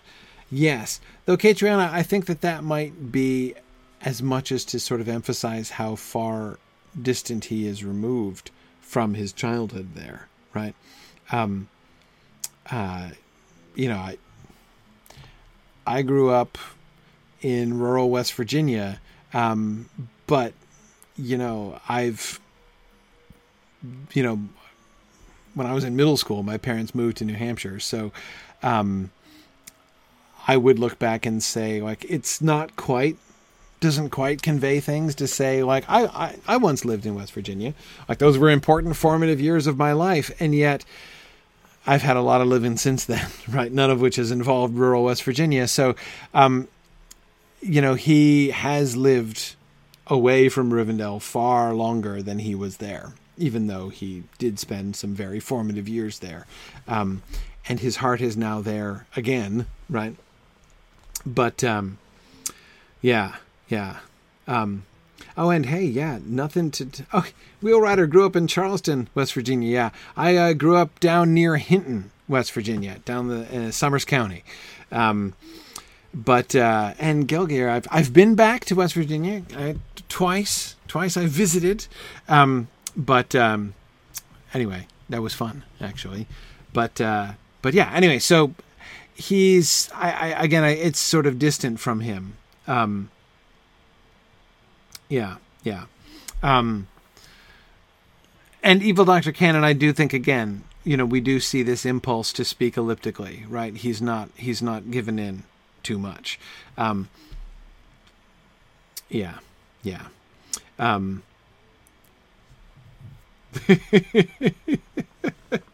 Oakwig says if I'd stayed in West Virginia, I'd never want for moonshine. You know, Oakwig, I do have to admit, uh, I, I, think of that every time I get to that line. Uh, I'm reading The Fellowship of the Ring with my sons. We're listening to it in the car now, uh, and uh, we just got that passage. We just finished chapter one this morning, uh, so we just got to the passage about you'll never, you know, if that's where you get your news from, you'll never want for moonshine. Uh, uh, in the beginning of chapter two, uh, and I, it always makes me think of West Virginia when I hear that line. Um, yeah, cool. Um, but it is not my fate to sit in peace, even in the fair house of Elrond. Notice what he's suggesting here, right? Um, uh, sorry, saw comment. Said she once named a beloved stuffed horse Moonshine, and all the adults laughed, and she was confused. yeah, it's one of those words that you just can't predict, right? Uh, as a kid. Uh, anyway, except I, as a kid in West Virginia, learned what it meant uh, uh, as part of like routine uh, safety concerns uh, because uh, I, you know, wandering in the woods in the mountains near where we lived, I had to be on the lookout not to stumble upon somebody's closely guarded still. but anyway, um, but that last comment by Strider, it is not my fate to sit in peace even in the fair house of Elrond, right? Um, again, he's being a bit elliptical, right? He's he's not being clear about his job, but again, notice what he's doing there. It seems to me, in part, what that does is provide a little context for them to understand, right? So again, clearly they're profiling him, right? Remember, he he elicited that he you know he plays up to that in Bree, right? Um, so he's introduced to them as Strider, and he's acting up as Strider, the ranger, who probably doesn't know anything more than birds and beasts, right? Um, and now he's explaining a little bit more. But so notice what he's he's explaining. A here is where my lore came from, right? From Rivendell, and yeah, I've been there. I used to live there, right? My heart is still is still there. But um, it is not my fate to sit in peace, even in the fair house of Elrond, right? I have a fate which has driven me out of. So there's a reason I wander. There's a reason I look as shabby as I do, right? There's a reason that I wander, and it's not just because I'm a vagabond by nature, right? Or even by choice. Um, what I'm doing, uh, there's more to it than that, right? Um, and for Thomas, I think it means that he cannot long dwell there in peace. Uh, it is not my fate to sit in peace, meaning to hang out, right? Like, I don't live there anymore. It's not like I was kicked out or anything, right? But rather because I have chosen, like, I am doing what I am doing for a reason, right? It is my fate to do what I am doing. Um, so don't think that just because I look like a vagabond wandering around, just because I look like this shabby ranger, that that you know don't don't make too many rash assumptions about that. I'm doing this for a reason, right? Um, at first, it just looked like maybe a disguise. Now he's suggesting no, there's purpose to it, right? And yet, here is I'm giving you glimpses anyway of the whole package, right? Uh, I used to live in Rivendell. My heart is still in Rivendell. It is not my fate to sit in peace in Rivendell, and I learned these tales from the heirs of Elendil who don't forget all things past. Right? Now, but then he leaves them to put all that together, which they don't, right? Um, which is fine. Um, interesting. D. Schwab is thinking that he's insecure, which is possible. You could do a reading of an image uh, not I almost said immature, which would be strange, but an, of an insecure Strider who is unsure of himself, who's unsure if he will fulfill the prophecy, right? Um, so, uh, you know, that he has hope, but, you know, doubts. We know that he doubts himself in some sense, right? Um, you know, he's not. Uh, he's not Isildur, right? He's not uh, uh, as great as his fathers before him. Um, he is very conscious of the fact that he screws up. We've seen him already chiding himself, like coming to Weathertop was a bonehead move, right? He shouldn't have done that. Um, but uh, yeah, now a, couple of you, Cecilia and Balangsmond, are, are, are thinking about uh, the film version, right, of the like insecure Aragorn, um, and I think though there's a difference there. I, I, I think there's a difference between the film Aragorn uh, and what uh, D. Schwab is suggesting here. Uh, the film Aragorn is not just insecure, but has like positively decided not to pursue kingship. Right? You know, that's a that's a career path he's turned away from uh, actively. Right? Um, and I don't. Um, I don't think that that's. I mean, obviously, nothing like that has happened. Um, he has not rejected his heritage, which he's done in the films. And I, I, think, and I'm forgetting who said it now. We were talking about this at LA Moot this past weekend. Um, Blancsman, do you remember who said this? Uh, talking about, was it, I, I, think it was in the, uh, was it Cliff in the OneRing.net presentation? Talking about Aragorn and how Aragorn, oh no, no, it was Morgan in, in the King Arthur one, um, where he was talking about this trend in modern depictions about how modern films are so uh, yeah Balangsmond I'm right okay yeah. Uh, Morgan Sewell who gave a really great talk about uh, Arthurian adaptations of the 20th century uh, and was talking about how one of these major trends in King Arthur uh, uh, versions 20th century King Arthur stories is about the rejection of power. Like that that modern cinema is super uneasy with the idea of somebody reaching out and taking power right? Um, or, or, worse, seeking it, right? Um, that if you want a character to be sympathetic, um, you've got to have him like pushing power away, right? Um, and uh, Morgan puts up a slide of Viggo Mortensen and, and, and gives that as an example there. Um, yeah, yeah, exactly.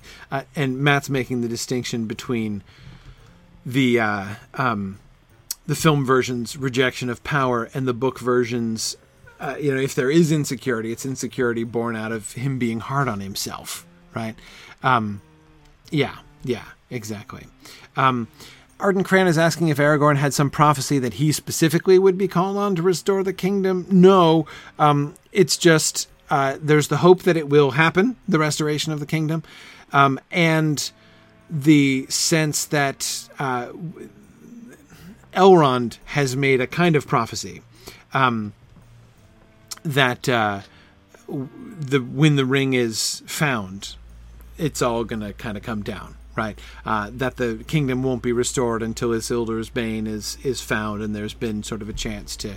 Uh, yeah, and we do get the uh, Malbeth the Seer uh, lines, which is which are pretty cryptic and kind of indirect, but they do suggest that it's going to. But it's not like uh, prophesied about him specifically exactly right this precisely. Um, but anyway there is some general you know s- some sense that this is meant to happen that now is the time when this must be done right? His fate right? I think his fate does lie on him heavily. He knows. Um, either and we can hear this in things that Elrond says and in things that Arwen says, both in the appendices, right? If you read the Appendix A story of uh, Aragorn and Arwen, as we will eventually, um, you can see that there there is this sense of like, okay, like fate is coming, like now is the time, right? Either we will all either we will live or we will all fall into terrible darkness. Either the kingdom's going to be restored or it's going to or the last hope is going to crumble. And it's kind of on him right? Not single-handedly on him but you know he uh, i think it's clear to him by this point, now that the ring has been found, it's pretty clear to him that okay, this this is totally happening in my lifetime, right? Um, if the kingdom is going to be restored, shoot, I guess I'm the one who's going to have to do it, right? I do think that Aragorn has had that moment, and as I suggested before, I think that's one reason, one small reason at least, why he wants to go to Weathertop, right? to walk in the footsteps of the footsteps of Elendil, to stand where Elendil stood, looking out for Gil-galad, because he knows, like this, okay, it's on now, right? The Ring of Power is here. I've st- I've now started just as Elendil and Gil-galad from here, from Weathertop, right, from Amon Sûl, started off together on their long trek that led to the you know the the the the battle at Dagorlad and the overthrow of Sauron. So I'm doing the same thing, right? Um, so I think he has that sense. Again, it's not that like he personally was prophesied, but rather, I think he knows that there are prophecies and there are responsibilities, and he knows now that if it's going to happen, it's going to be him, right? And it's on him to do that. Um, yeah, yeah, um, yeah, yeah, um, yeah. Well, trifle. I agree. Um, I, but I well, we'll get to these passages and talk about them more when we do. I would argue that Evorwin and Elrond's words both are of of the kind that I was just describing. That is that sense of like, um, now it is it is in like this is happening in your lifetime, like in the lifetime of this person, this is going to come about, right? Um, so it's not exactly meaning like, and you're the destined one to fulfill the prophecy. It's not the same. It's not the same force as that. It's again that sense of like, this needs to happen, right? Uh, there will come a time when this will come to a crisis, and then the specific things about him are like, uh, I got the sense that it's now, right? It's going to happen in this kid's lifetime. Um, that is how I understand certainly Elrond's words. But like I said, we'll get we'll get around to the, those actual uh, those actual passages later on. Let's see. You think you disagree? Well, we'll see, Trifle. Again, maybe I'll change my mind by the time we get there. Uh, but uh, but we'll see. We'll see.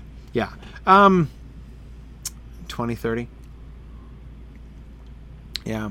Um, yeah, and I and I agree. I can. It, it is important, I think, to imagine how daunting it must be to Aragorn, um, uh, to, to to think about this happening in his lifetime. Absolutely, um, and any doubt that he feels, any um, uneasiness, any um, uh, insecurity, as we described, would seem readily explicable by that, right? He knows the significance of the task that lies before him. Is he up to it or not, right? You know, uh, I think he has his doubts about that. There are certainly moments when he has his doubts, or at least wonders if he's falling short, right? All right. Well, I didn't mean to talk about that for so long. Let's do one more okay, I'm in the middle of saying, let's do one more quickly, and then I'm like, oh, this is a really long one. That's okay. It's all description. No, let's not. this is about Frodo's dreams. No, this is not going to be quick.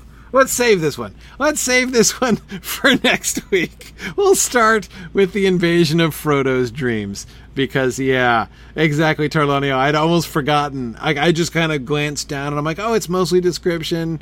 We're no, we can't talk about dreams quickly. Okay. So we'll come back to that next week. Thanks everybody uh, for another fun discussion tonight. We're going to do our field trip now, uh, where we're going to be going through this same uh, land. We're going to look at the, la- the the the depiction of the last bridge uh, in Lotro, and then we're going to start looking. Uh, we're going to cross into this uh, sullen, unfriendly landscape uh, and look about us here uh, and uh, see what we can find. So I'm going to switch over. to I'm going to turn off Twitter and switch over to Twitch now. Thanks everybody for joining us there. Feel free to join us at twitch.tv slash signumu. I'll see you guys. All right. And now Good evening, everybody. Good evening. All right.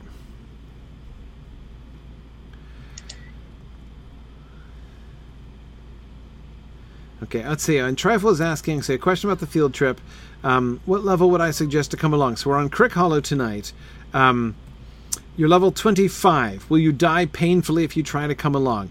If you're 25, we, we, we can probably keep people alive, right? As long as we are also watching for deer, because the deer start to aggro when we get to the Trollshaws. Well, you can't ever trust those deer. I mean, yeah, you, that's a stat. I don't know. Did you see the clip that we put up of the Girls of Mythgard thing that we did? Oh, the Saturday? moose thing. Oh, I yeah, laughed so thing. hard. Oh my goodness, that was yeah. incredible. Let me never take for granted aggressive oh, uh, just like wildlife the, again. the the like the massacre, right? As this moose comes leaping over and then just starts tossing hobbits here and there. It was None of it saw us coming. oh my goodness. Oh my goodness. Um, okay, so we're not going to stick to the road Fort Dauntless, but we should. I, I think that the the level difference will probably not be so great that they'll get like insta killed if we. Uh, uh, I think we can probably protect them. Probably your mileage may vary.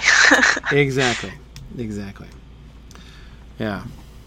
All right, so uh, should we head on up there? Okay. Yes.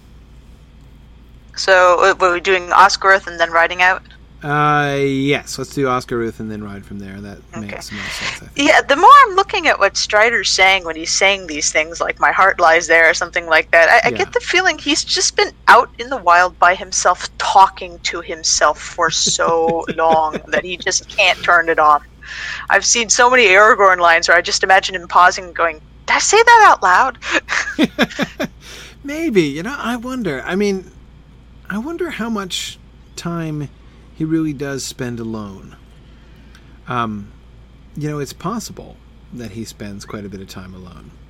Um, But, uh, but I wonder. You know, I wonder if he kind of comes to that. Uh, to that kind of point. I mean, we just saw him at Bree. Now, of course, he's not like hanging out with folks. That we we know that he does, right? Remember Butterbur saying that you know not but what he can tell a rare tale when he has a mind. Like sometimes he joins the company, and Uh, You're right. I've, yeah, I forgot the bit. He's just hanging out in the inn for forever.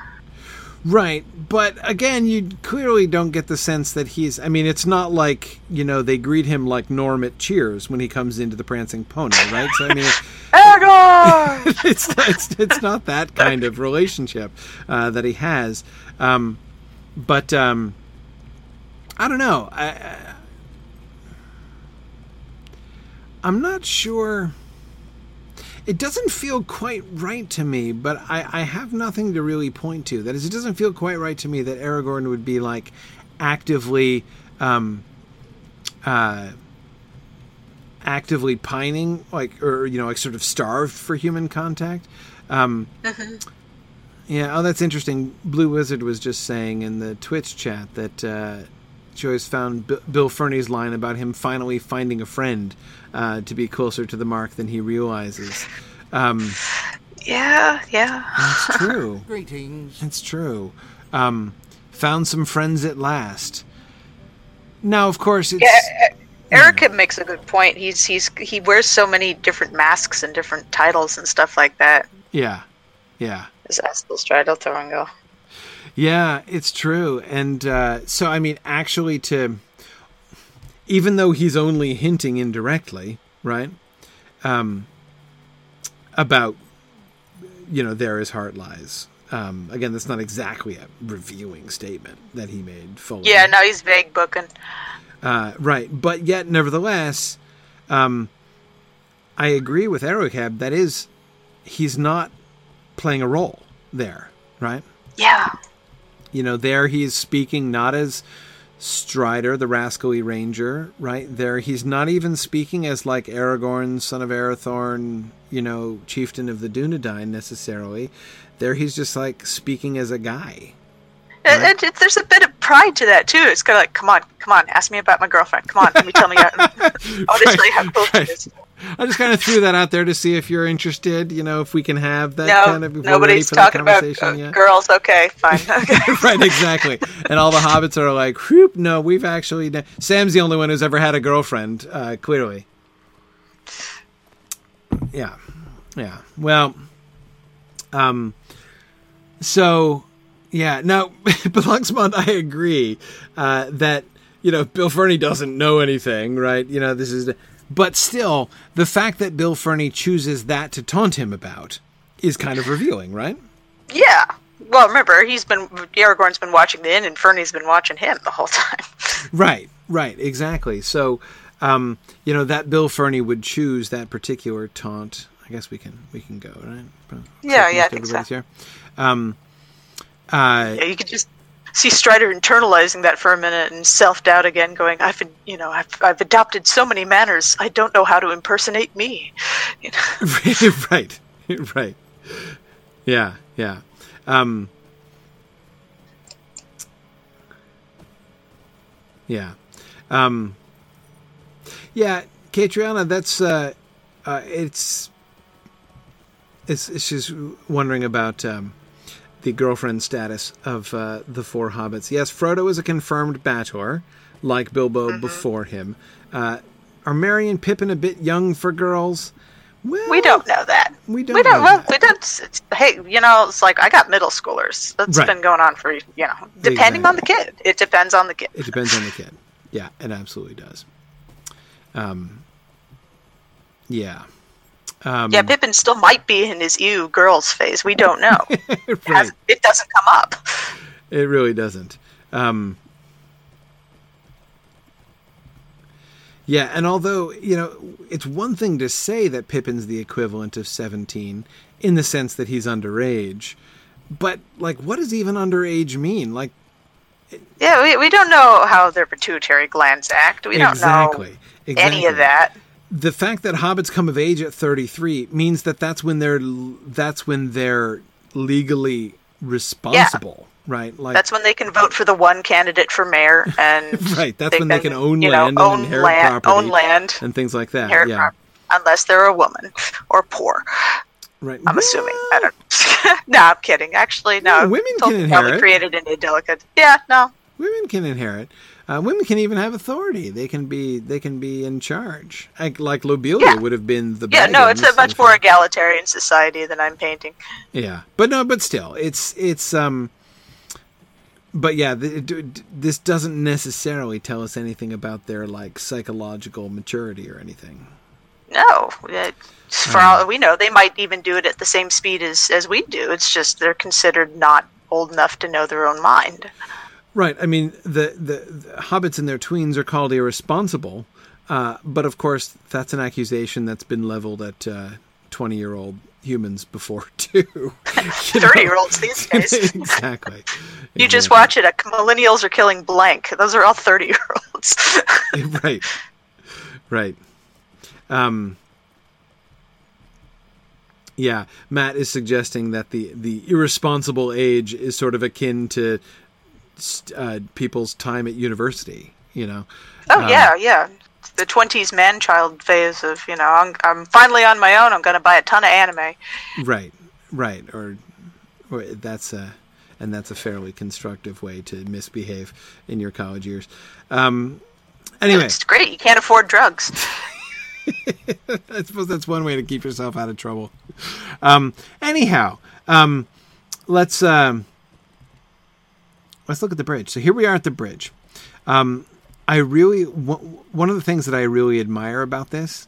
Uh, first of all, it has like what looks like a sidewalk, except it doesn't because it dead ends into a into a pole over there. Um, Yeah. But whatever. That's not what I meant to say. What I really admire about this is the river, right? Um, Oh yeah. it's not it doesn't describe like the book doesn't describe the river as like running in a gorge um but it but what it does sort of suggest here is we know the scale problem right um Yes. the scale problem in Lotro is, you know, it's hard to convey the sense of distance because the game is, I don't remember exactly, it's like one tenth scale or something like that. So, um, distances pass really quickly, and so it's hard to get the same impression that the book gives you. Um, remember what Aragorn says about the river here is that it's impassable except by the bridge for, for a long way So on either we're look- side. We're thinking this is something probably like the size of the Illinois River or something like that. Just this big old wide mass of water kind of thing. Then. Right. Except here we see it's like pretty narrow, right? Or at least looks narrow here. And of course, in Lotro, you can swim most places. So swimming across this river is actually not hard, right? Yeah. Um, so again, how do they, you know, knowing that by scale they can't make the river look super impassable, or else it's going to be the equivalent of like eight miles across, um, and it's hard for them to make it genuinely impassable.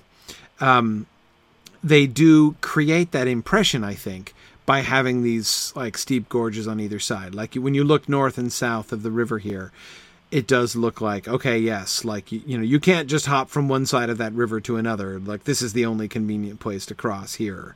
Um, and then, of course, by having showing the water rushing beneath uh, the arches, they're not only picking up on the actual description that we just read tonight about those three arches, right? Mm-hmm. Um, which as we can see, if we can, we can actually get it a little better. Down Yeah, down the side here, I think. here. Um, yeah, to see the Yep, three arches. Hey, look at that. and the the water foaming right up against them. Um, Yeah, no, the symbol on them. yes, yes. Well, I was going to be looking at that next. Oh, Um, sorry. Yeah, no, the but absolutely. All right, so we see them picking up on the description, and so, so it, this looks like a fast-running river, and a you know when you, again when you're standing here and you're looking out, you can see the you know the walls of the gorge on the other side, and uh, how violently and swiftly the river is flowing. It gives you the impression of a river that you would really need the bridge to cross, even though Yeah, course, you, like, you don't want to cross it with that, you know? right exactly um, but yes anyway looking at the river at the bridge we clearly have the arnorian signs on the bridge um, i was going to say that it looks like an arthedanian bridge but my suspicion of course would be that it would predate that right this was Yeah. probably an arnorian bridge before the civil wars began uh, so it has no symbols other than the scepter of Annúminas and the stars. The do you remember where we saw the haphazard uh, concrete and rock formation? In Garth Agarwen, you mean? Yep. Yes. Yep, that's exactly right. Also, the, the, the filigree on the handrails, which I must point out, I think these might be the first handrails I've seen anywhere in Middle Earth. Right? Yeah, something is- we always joke about with elf, Right. elven civilizations. They just don't like it. Yeah, don't these look a bit like our portcullis like like the portcullises. Yeah. Yeah, I agree. Which suggests then that not only was Garth Agarwen built up in stages, um, you know, as a defensive fortification from without, but that there are elements of it anyway which were from old Arnor, right? Mhm. Prior to the time of the Civil War. Yeah. Yeah, I agree. I wish more of the Rivendell bridges had uh, guardrails like this. Honestly. I Yeah, I I, always used to joke that's like, uh, yeah, the the soothing sounds of the rushing water and the beautiful background music and the crack of breaking ankles. yes. Yes. Um. Yeah. Well, so Um, uh, so Catriona saying she's thought for a while that many of the Rhudauran ruins were originally just Arnorian uh, uh, constructions that Rhudaur took over and redecorated. Yes, in some cases, I think that might be the case. But remember Oh, yeah. that what we're seeing there is the decay of uh, the the decay of their civilization, right? I mean, they they don't just take over Arnorian structures; they were making Arnorian structures. They were Arnorian themselves, right? And I think that even the sense of old Rhudaur, right? Old Rhudaur as you know, having been a subset of of uh, of Arnor, you know, this sense that those three were like three major houses uh, within um, within Arnor, which then you know uh, claimed uh, the kingship and and uh, split apart. Um, so so yeah, I mean, but of course, as time goes by, they become more and more evil. These are the hugest versions of those vine yeah, decorations we have ever seen. I think they were also around the arcs with, for the portcullis in Garth Agarwen. We we saw there were vine details almost this big. Okay, so one of the things that I let me go to the corner here. Oh, there's the there's the benevolent good PR king. The who? The statue, the statue up there. It's the it's the the good side. Uh, Oh. King statues that we saw in Rhudaur's palace, Right. Ar- presumably. Oh, right. Yeah, yeah. Okay. Oh, wait. Hang on. This is just what I wanted to see. The full, gigantic version of those vine carvings. Okay. Still, We still don't know what those vines signify, do we? No, we don't. We've seen them all over the place, and we don't know what they signify. But here, at least, we can see them clearly. They're so small elsewhere. Like, for instance, with some of them, and when we've seen them before, I wasn't even sure whether they were leaves or like thorns. Like they, it was, it was a little unclear. Now they're, you can see they're obviously leaves, right? That's very mm-hmm. clear. And I wasn't even sure in counting them, but now we can clearly count them. There are one, two, three, four, Five, five, six, seven, eight. Is that a ninth? The one that's like just to the like by the top railing there, off to the right of the. Uh, I think that's a branch off. Well, actually, if you look at the one on the left, the symmetrical one to the left, I think Yes. it's a little bit more leafish. Yes. That would make nine, which is a little bit. At least that's a like sensible Numenorian number, right? Yeah. Yeah. Okay, so if there are nine leaves, then I suspect that this branch is meant to suggest. Yes, I think that this branch is meant to sug- symbolize the family of Elendil. Ah. That's my theory. Family of Okay. Because right. notice two things, right? Two th- number one is that they have the nine leaves, which would signify the nine ships that bore them across from Numenor, right? Yep. And then you've got the branches of this vine, right? The stem of the vine, which splits off, right? There are these two offshoots of the main Uh-huh. vine, which would then be Isildur and Anarion, right? Yes. So I'm thinking, seeing it more clearly here, I think that that's probably what it is. I think that that's meant so, like the scepter is meant to depict more sort of abstractly the authority of the realm of Arnor, right? And of the Yes. Numenorians in general. Whereas the vines are more personal, right? Representing like the family and the family history, as it were, of Elendil's family. It's almost like Tree of Jesse kind of thing. Yeah, yeah, it's the tree of Elendil. Well, sort of not tree, vine, but whatever. Um, yeah, yeah.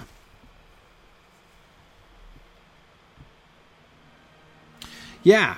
Okay. Well, that's that works. Right. I think. Aha, Erukheb. That there you go. See, I like that. Erukheb thinks it's uh, Oiolairë, the uh, evergreen branch that the Numenorians put on their ships for Uinen's protection. Yeah. Um, I like that. Well, Erukheb, that would seem to me to sort of cement that reading, right? I mean, if uh, Yeah. certainly the connection between this branch and the um, and the you know again the the setting sail, right? The those who sailed from Numenor there, the nine ships, right? Um, uh, and Inglor, the fact that the vine splits at both ends, that is what to me suggests the Northern Kingdom and the Southern Kingdom, right? So you've got like the whole, you've got the one thread, right? Each uh, the the the you know the branch of Oiolairë, um, if that's that's what this is, and and Erukheb, I totally agree that that's the likeliest interpretation. Where else uh, do we see sort of vine imagery like this, right? Um, That's true. Yeah. Anyway, so but that it's splitting at both ends would then show how you've got like the descendants of Anarion down there and the descendants of Isildur up there, right, north and south. Um, now Yeah, it's not Fort that this. Dauntless- Sorry, go ahead. Uh, Fort Dauntless makes a good point, and that was the point I was about to bring up too. These don't look like evergreen. Well, I mean, no, I mean they don't unless look like you needles. unless you interpret it as a plant that doesn't die in the winter, exactly but it's like holly. certainly not a. It's not a corniferous. It's not a coniferous. No. it's a No. Thingamadigger. right. No, there, it would have leaves like holly. I mean, all, all that we know is that Oiolairë didn't uh, wither. Um, Mm-hmm. So uh, Ivy, some kind of ivy. some kind of ivy. Yeah, yeah. Um, Uh, yeah, holly and the ivy stuck in my head again. exactly. it's too soon. Yeah, too soon. It's not even Halloween yet. Um, So, yeah, no, I like that. I like that. Yeah, the split north and south. Now I'm saying north and south because this is up and down. Of course, very often we've seen them horizontal, but still, yeah, we mostly see them the other. It's totally, Yeah. it's totally fine. It works either way. Uh-huh. All right. No, I think we've finally, finally, with the help of this giant-sized carving here, solved what has been an enduring problem in our archaeology uh, to this point. Okay. Yay, fall leaves, fall leaves. Yes. Yes, we're all autumnal over here. Okay, so we've got a couple elves hanging out. And I'm trying to My friend Barakan keeps a cat. Yes, yes. trying to look at their shirts. Oh, it's that uh, generic green taybird I've seen. We've got some heraldry here. There is heraldry. It's a can't- shield, it's a quartered shield? Is that a bow in the middle? Is that a what is that on the top right? Is that a a chicken? Um It's it's, it's commemorating your chicken run to a partridge? Uh what uh I can't I can't really What's on the tell. bottom left? A, a a squirrel? I can't I don't know. Yeah. It's it's it's a boat. It's a boat and a seagull. There we go. Uh, that would work, I guess. Not on a green background though. No idea.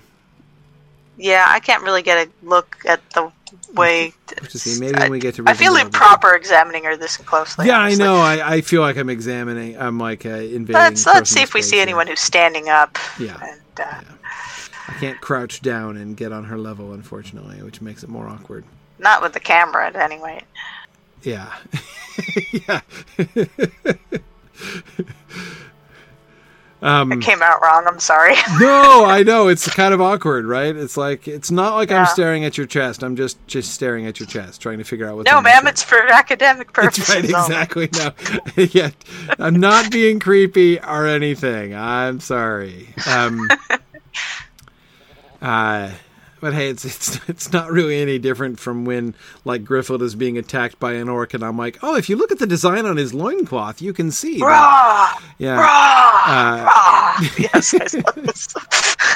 Anyway, okay. All right. So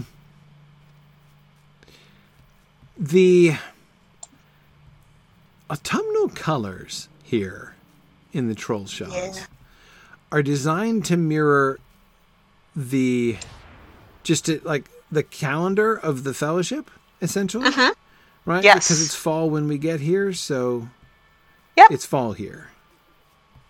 yes. So I'm just looking for signs of sullenness. Doesn't seem sullen. It seems nice. Well, the foliage is rather cheerful, admittedly. Yeah, it is. Then the ground too. The ground Also, like you're walking through a park. yeah. Notice that, um, you know, Strider doesn't immediately go off the road, right? Um, Uh huh. So uh, they make it, you know, like the road is. Like if you try to go off the road, there's like not exactly a cliff, but kind of a cliff. right, Sheer drop. Yeah. uh, and then these rocks over here. So like you know, you kind of have to, you know, almost have to follow the the road. Uh, Te- Tekovic is pointing out that uh, it's um, the uh, sullen part is to the north of the road, which is true. Yes. Yeah, then Yeah, uh, and the south, of the sou- south is much more cheerful down here. So there's a gorge, right? So we're looking for a gorge, which is where they went. Do you remember which side of the road they said it was on? North. Yeah, they went north, North. which so is kind of what I'm not. this is right here. To do, but yeah. yeah. Yeah. Once again, we have a drop here. It's okay. I want to look around. What do I? What do I see over there? Uh huh. Uh huh. I thought I got a glimpse of ruin. All right. So what have we here? Uh, quite a few out here. A random pillar. That is random. What was there? Who erected a pillar here? Wow. Oh, I forgot about how everything has a quest ring on top of it in the Trollshaws. Um, here's another one. Oh, Oh, this is where we have our camp out with Bingo, I think. yeah, okay. Oh, okay. We see Rhudauran marks. Ah, now one thing to look out for, and I'm forgetting. I'm sorry, I'm forgetting the name again. I always do this. I shouldn't. I should be more scrupulous about this. But uh, on the discussion board, somebody was asking questions about the Rhudauran symbol. So it was a field trip related observation, um, and that there are so the the forest symbol, like the sort of that sort of crown symbol, um, is uh, uh, in some places. He was saying you can see that it does. Uh, what he was interested in was this sort of blob that's underneath the trees, right in the symbol of Rhudaur. Um, and he was pointing out, of course, which is very visible, and we were noticing over in Garth Agarwen, all of those colored, those nice new colored banners that the Cleonth have, um, Oh, clearly yeah. show that red, right? So that you have the forest with the red land underneath it. Um, but his question was if perhaps what we're seeing there is a corrupted version of the Rhudauran symbol, just as the land itself has been corrupted, which corruption, of course, is reflected in uh, uh, in the uh, symbol, right, with the red land right, beneath the Yeah, yeah. forest. Um, and the red water running under it. yeah, so he said that there were some places where you could see um, Rhudauran symbol, the the Rhudauran symbol, which didn't have anything under it, which was just trees without the blob underneath at the bottom. Um, Yes. and this is clearly this clearly has the blob, right? Mm-hmm. Right, coffee is standing right in the middle of it, right, the blob there. Yes. Um, so by that theory, by the theory of the person whose name I should remember, um, hang on, I'm going to look it up. I always interpreted the blob as like a reflection. It looks a bit like, you know, you you have your pine trees and then there's the pine trees reflected in the water beneath them. It looks a little bit like that. Oh, it's Asterion. Okay, Asterion, right. Um, who was uh, arguing this? Let me. Yeah. Um, okay, well, so we'll we'll be on the lookout um, to see what else we can find there. But this certainly marks it as a Rhudauran edifice. Yes, the and by. Asterion's argument, a late Rhudauran construction, not an early one. Yeah. Yeah. I- I'm going to say there was a rock fall from up above that demolished most sort of of this. smashed this, so that those random pillars were the outer periphery of what a big old gazebo here. Yeah, sure looked like gazebos. Those Arnorians loved their gazebos. Okay, Yeah, what's that about? so what I'm going to be most interested to see, as I was saying last time, is how much. Not ooh, wait. There's more up there. mm-hmm. Castles on the hills. Where are we? Lots of them. Lots of them out here. yeah, I don't know where we are because I forget which one this is. Right. I love all the red rocks out here. The red rocks look like this sort of red clay based shale. It's really cool.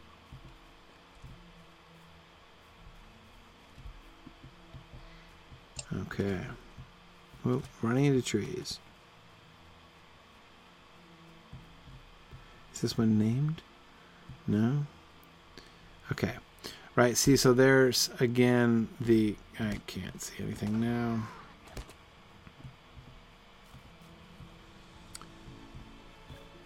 Oh, there we go. Ost Durgan. All right. Mm. Yeah, so that that Rhudauran symbol, that's the uh, the new one, newer one, the post Garth Agarwen symbol by Yes. Asterion's argument. Um, let me see if I can. Let me show. You. He sent. A, Yes. So Asterion also did send a uh, uh, a, a screenshot of one of the what Oh. what the argument was that this is the earlier one. So hang on a second here. Let me see if I can show this on my screen. No, wait, hang on.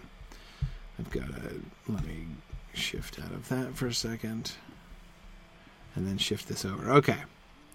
So if you look at my screen here. This is his screenshot. This is deep inside Garth Agarwen. I think this is near Ivar. Um, Oh yeah. so the argument is that this is the old symbol of Rhudaur, which actually okay. looks as much like a. ca- It looks like so that center piece is not a tree, but it looks like a tower. See, it's even got a window in it, Oh. right? So it looks like a tower flanked by trees, which would make sense for Rhudaur, right? It's like a kingdom fortress within It's like a cell phone tower. disguised to look like a tree. this guy's to look like a tree. right. Yeah, so it's a tower amongst the trees, and notice there's nothing under it. You've just got the trunks of the trees and no blob at the bottom. Yeah, it's not reflected like the trees are. Uh, exactly. imaginary water. And this is what was leading Asterion to suggest or theorize that the blob underneath, which is, as we can see in the colored banners, the you know the blood red water of Garth Agarwen underneath, um, is a post corruption uh, version, right? It's a Oh, post corruption of the land, and therefore also post corruption of Rhudaur um, version of this. So that this would would have been the older sort of emblem of uh, uh, of the old House of Rhudaur, and uh, and then it was corrupted into this, uh, which reflects the blood red underneath, and you can see that central tower um, that is still taller. Right now, it still it does not look any more much different from the other trees. In fact, it's apart from being a little bit skinnier proportionally. Um, you know, it doesn't quite. It, it's not quite as Christmas tree like in shape. It does look, as you say, a little bit more like a cell tower disguised as a as a tree. Um, Communication tree. but uh, but but but still it has lost its towerness right its distinctness Yeah. um and Yeah. the one of the results also of the um of the blob at the bottom you know which again the is sort of the the the the red bloody water at the bottom um is to make it look more like a crown right yeah, the Iron Crown. Yeah.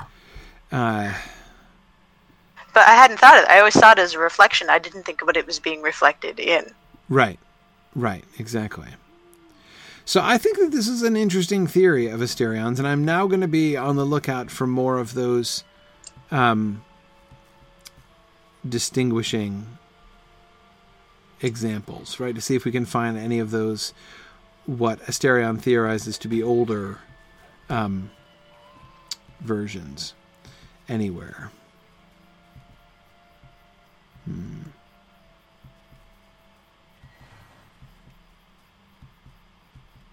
So much tree coverage around here. Yeah, it's hard to get good looks at things. Yeah. Well, and this just looks like a ruined fortress. I mean, this just looks like a fortress. And it's located up in the hill. So this is in what? Is this the middle of the gorge Uh, that they went up? So the hobbits kind of came this way? They didn't come up well, to it's the, at the top of top of a hill. This isn't part of a gorge, I think. Not sure. Ooh, almost ran off the stairs there. yeah, these are huge. Reminds me a bit of the towers we saw just floating in that island uh, near uh, on the on the on the Shire side of the Yeah. Yeah. That that big tower in the middle of the island that didn't seem to serve any purpose. Right, right. Hmm. Okay, here let me, let's see if we can let's see if we can work our way back. Not back the way we came. I'm wanting to God, man, this is massive. Yeah. Oh, in fact, if we look at the mini map, it Uh-huh. That that fortress was at the end of a wall. Like there were walls on either side here. Oh, sheer drop. Whoa. Wait, where where was there a sheer drop? On the other side of one of the outer walls. I Oh, almost fell off. okay, let's see where am I here? Yeah, I can't find where I am. Where are we? orient myself in the. Okay, I'm so so lost. My little so this is my warrior Ansa is just trying to kill everything right now, so I keep getting stuck. this is a double. Yeah, hang on a second. Let me. Uh, There I am. I'm summon my cat here. Put my cat on attack everything.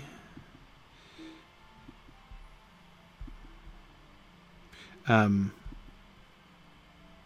is that what I have my cat on? Let's see. Uh, no, I want my cat on instant kill. Yes, kill all the things. Okay, Ag- aggressive mode, aggressive mode. That's it. which is just bar bar neutral for a cat. Right.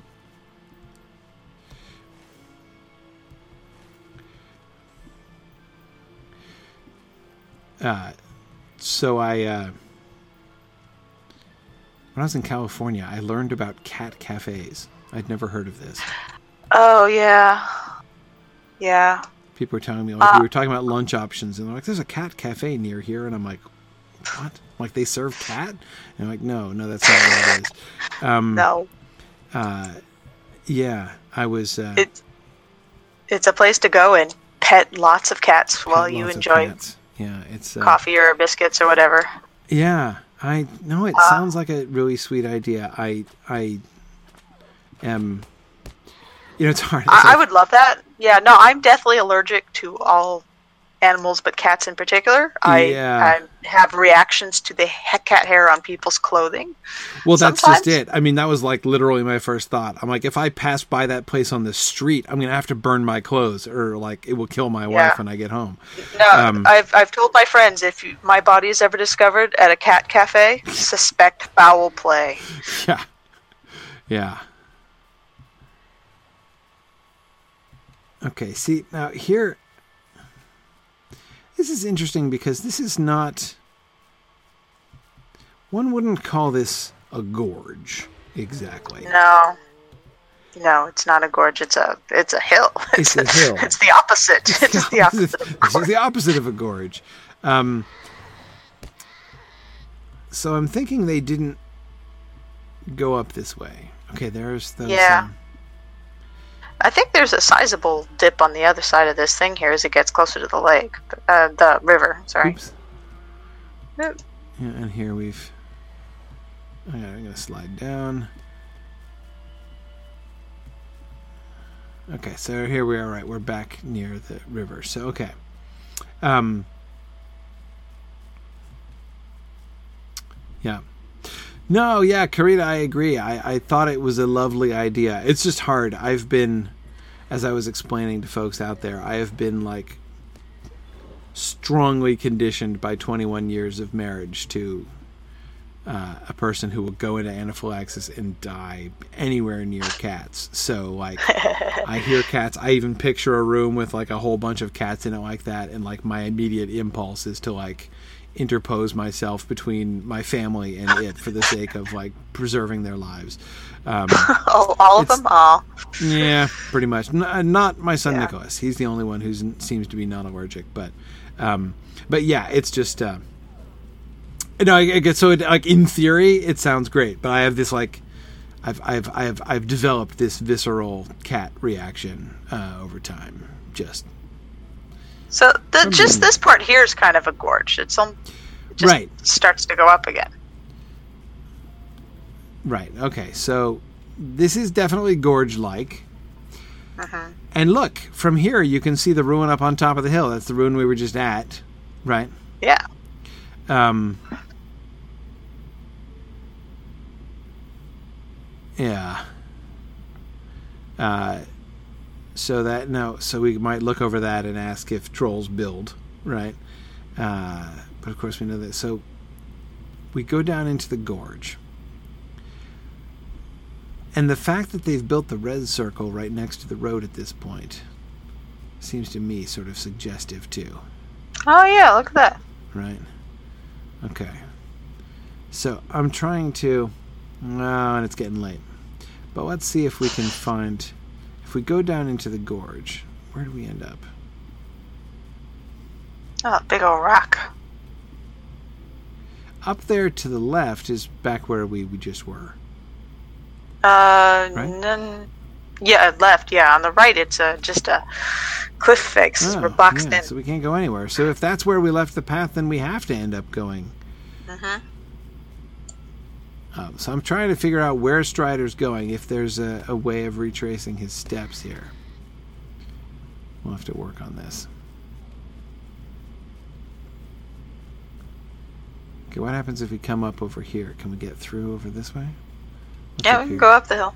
Oh, more ruins. More ruins. Or the same ruins. runes. I got a bit turned around.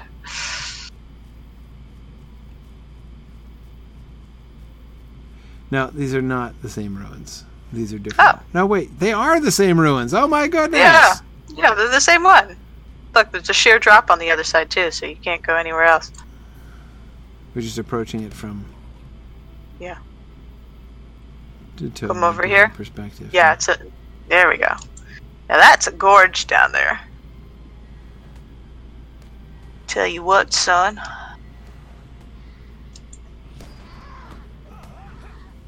Yeah. Yeah. Um, and you're right, Katron. Of course, again with the scale thing, they can't possibly reproduce every element of the landscape as described in the book uh, directly. But you know, we have noticed some attention to detail when it comes to depicting things that are actively described in the game. Like remember when we way back when we were in the Shire and we were seeing like oh look there are the you know the the beech trees up along the hills that were described you know by the green by the the green hill country. You know so like they, they do make an effort uh, when things are described. Now the description here was less detailed as far as what they actually saw. Um, and more uh, giving the sort of overall character of things right Yeah, it was spent on on the party itself and the feelings they were experiencing at the time. yes yes It was all about it was, it was all about getting Frodo to safety. It was that ticking clock the whole time. Yeah. Okay, this is a and so all up here this is a dead end except for what's a cliff, right? Mm hmm Big old cliff. All right. So I think that I think that we have established that this is not the gorge we're looking for.